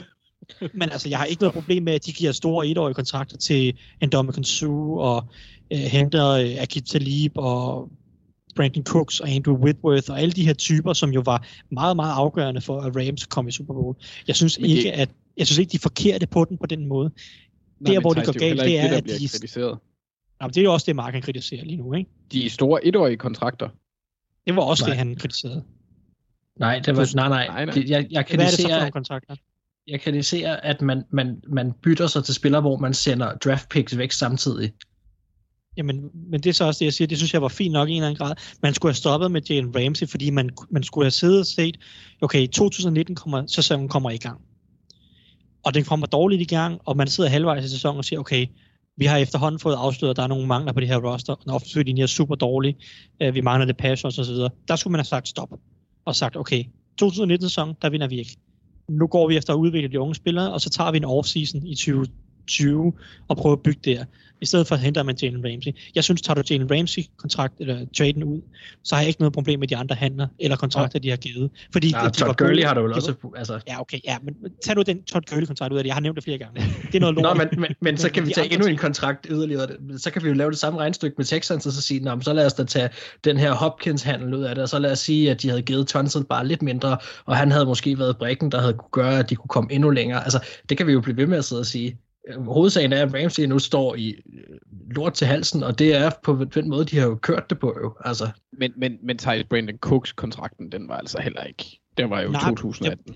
Ja, ja, men, men den, det, det kunne også godt have været bedre. Men jeg synes ikke, der var noget galt med handlen, for eksempel. Altså, jeg- Nå, jeg, nej, nej. Jeg, jeg, jeg, synes ikke, at, altså, jeg synes ikke, at Rams var fundamentalt forkerte på den, ved at satse så meget, som de gjorde. De skulle have stoppet i 2019 med at satse, Ja. og det gjorde de ikke. Men kan Men man så altså- stille den op sådan med, at problemet var ikke, at de satte på at vinde i nuet. Problemet var, at de lidt glemte at tænke på, at de også skulle vinde i fremtiden. jamen, det er det, der er problemet jo. I en eller anden grad. Ja, ja, men, men det, det betyder ikke, at alt, hvad de har gjort, er dårligt. Det er klart, at deres fremtid ser, nej, nej, jeg, nej, er- nej. jeg er enig med Mark i, at deres fremtid ser ikke så lys ud. Men jeg synes ikke, at man kan bebrejde dem for alt, hvad de har gjort. Jeg synes, der er mange af de ting, som de har gjort, der giver mening, med få undtagelser. Der synes Hvis- jeg, at Texans har været, der synes jeg, at Texans har flere dårlige moves. Jeg, vil- jeg vil Hvis sige, jeg lige må stoppe, øh, fordi... Klavne med serien er ja, en, en helt ekstra ting. Jamen, det er 100, jeg, jeg, jeg, jeg vil også sige, jeg, jeg vil ikke bebrejde Rams for alt, hvad de har gjort. Det var flot, de kom i Super Bowl, men de har, men de har administreret en masse ting undervejs, og det er det, jeg kritiserer også. Altså, det er, jeg synes, de har administreret tingene forkert ved at sende så mange draft picks væk, som de har gjort. Det, kunne have været, det må have kunne gøre, været gjort på andre måder. Og Det, det var sådan set egentlig også det, jeg var mit hovedpunkt. Nu vil jeg gerne lige sende sviner afsted til dig, Mark, fordi resten af aftenen, der kommer jeg til at have, hvem kommer først, når der er størst bonanza på hovedet, og det synes jeg ikke er okay. Ja, den er ellers god.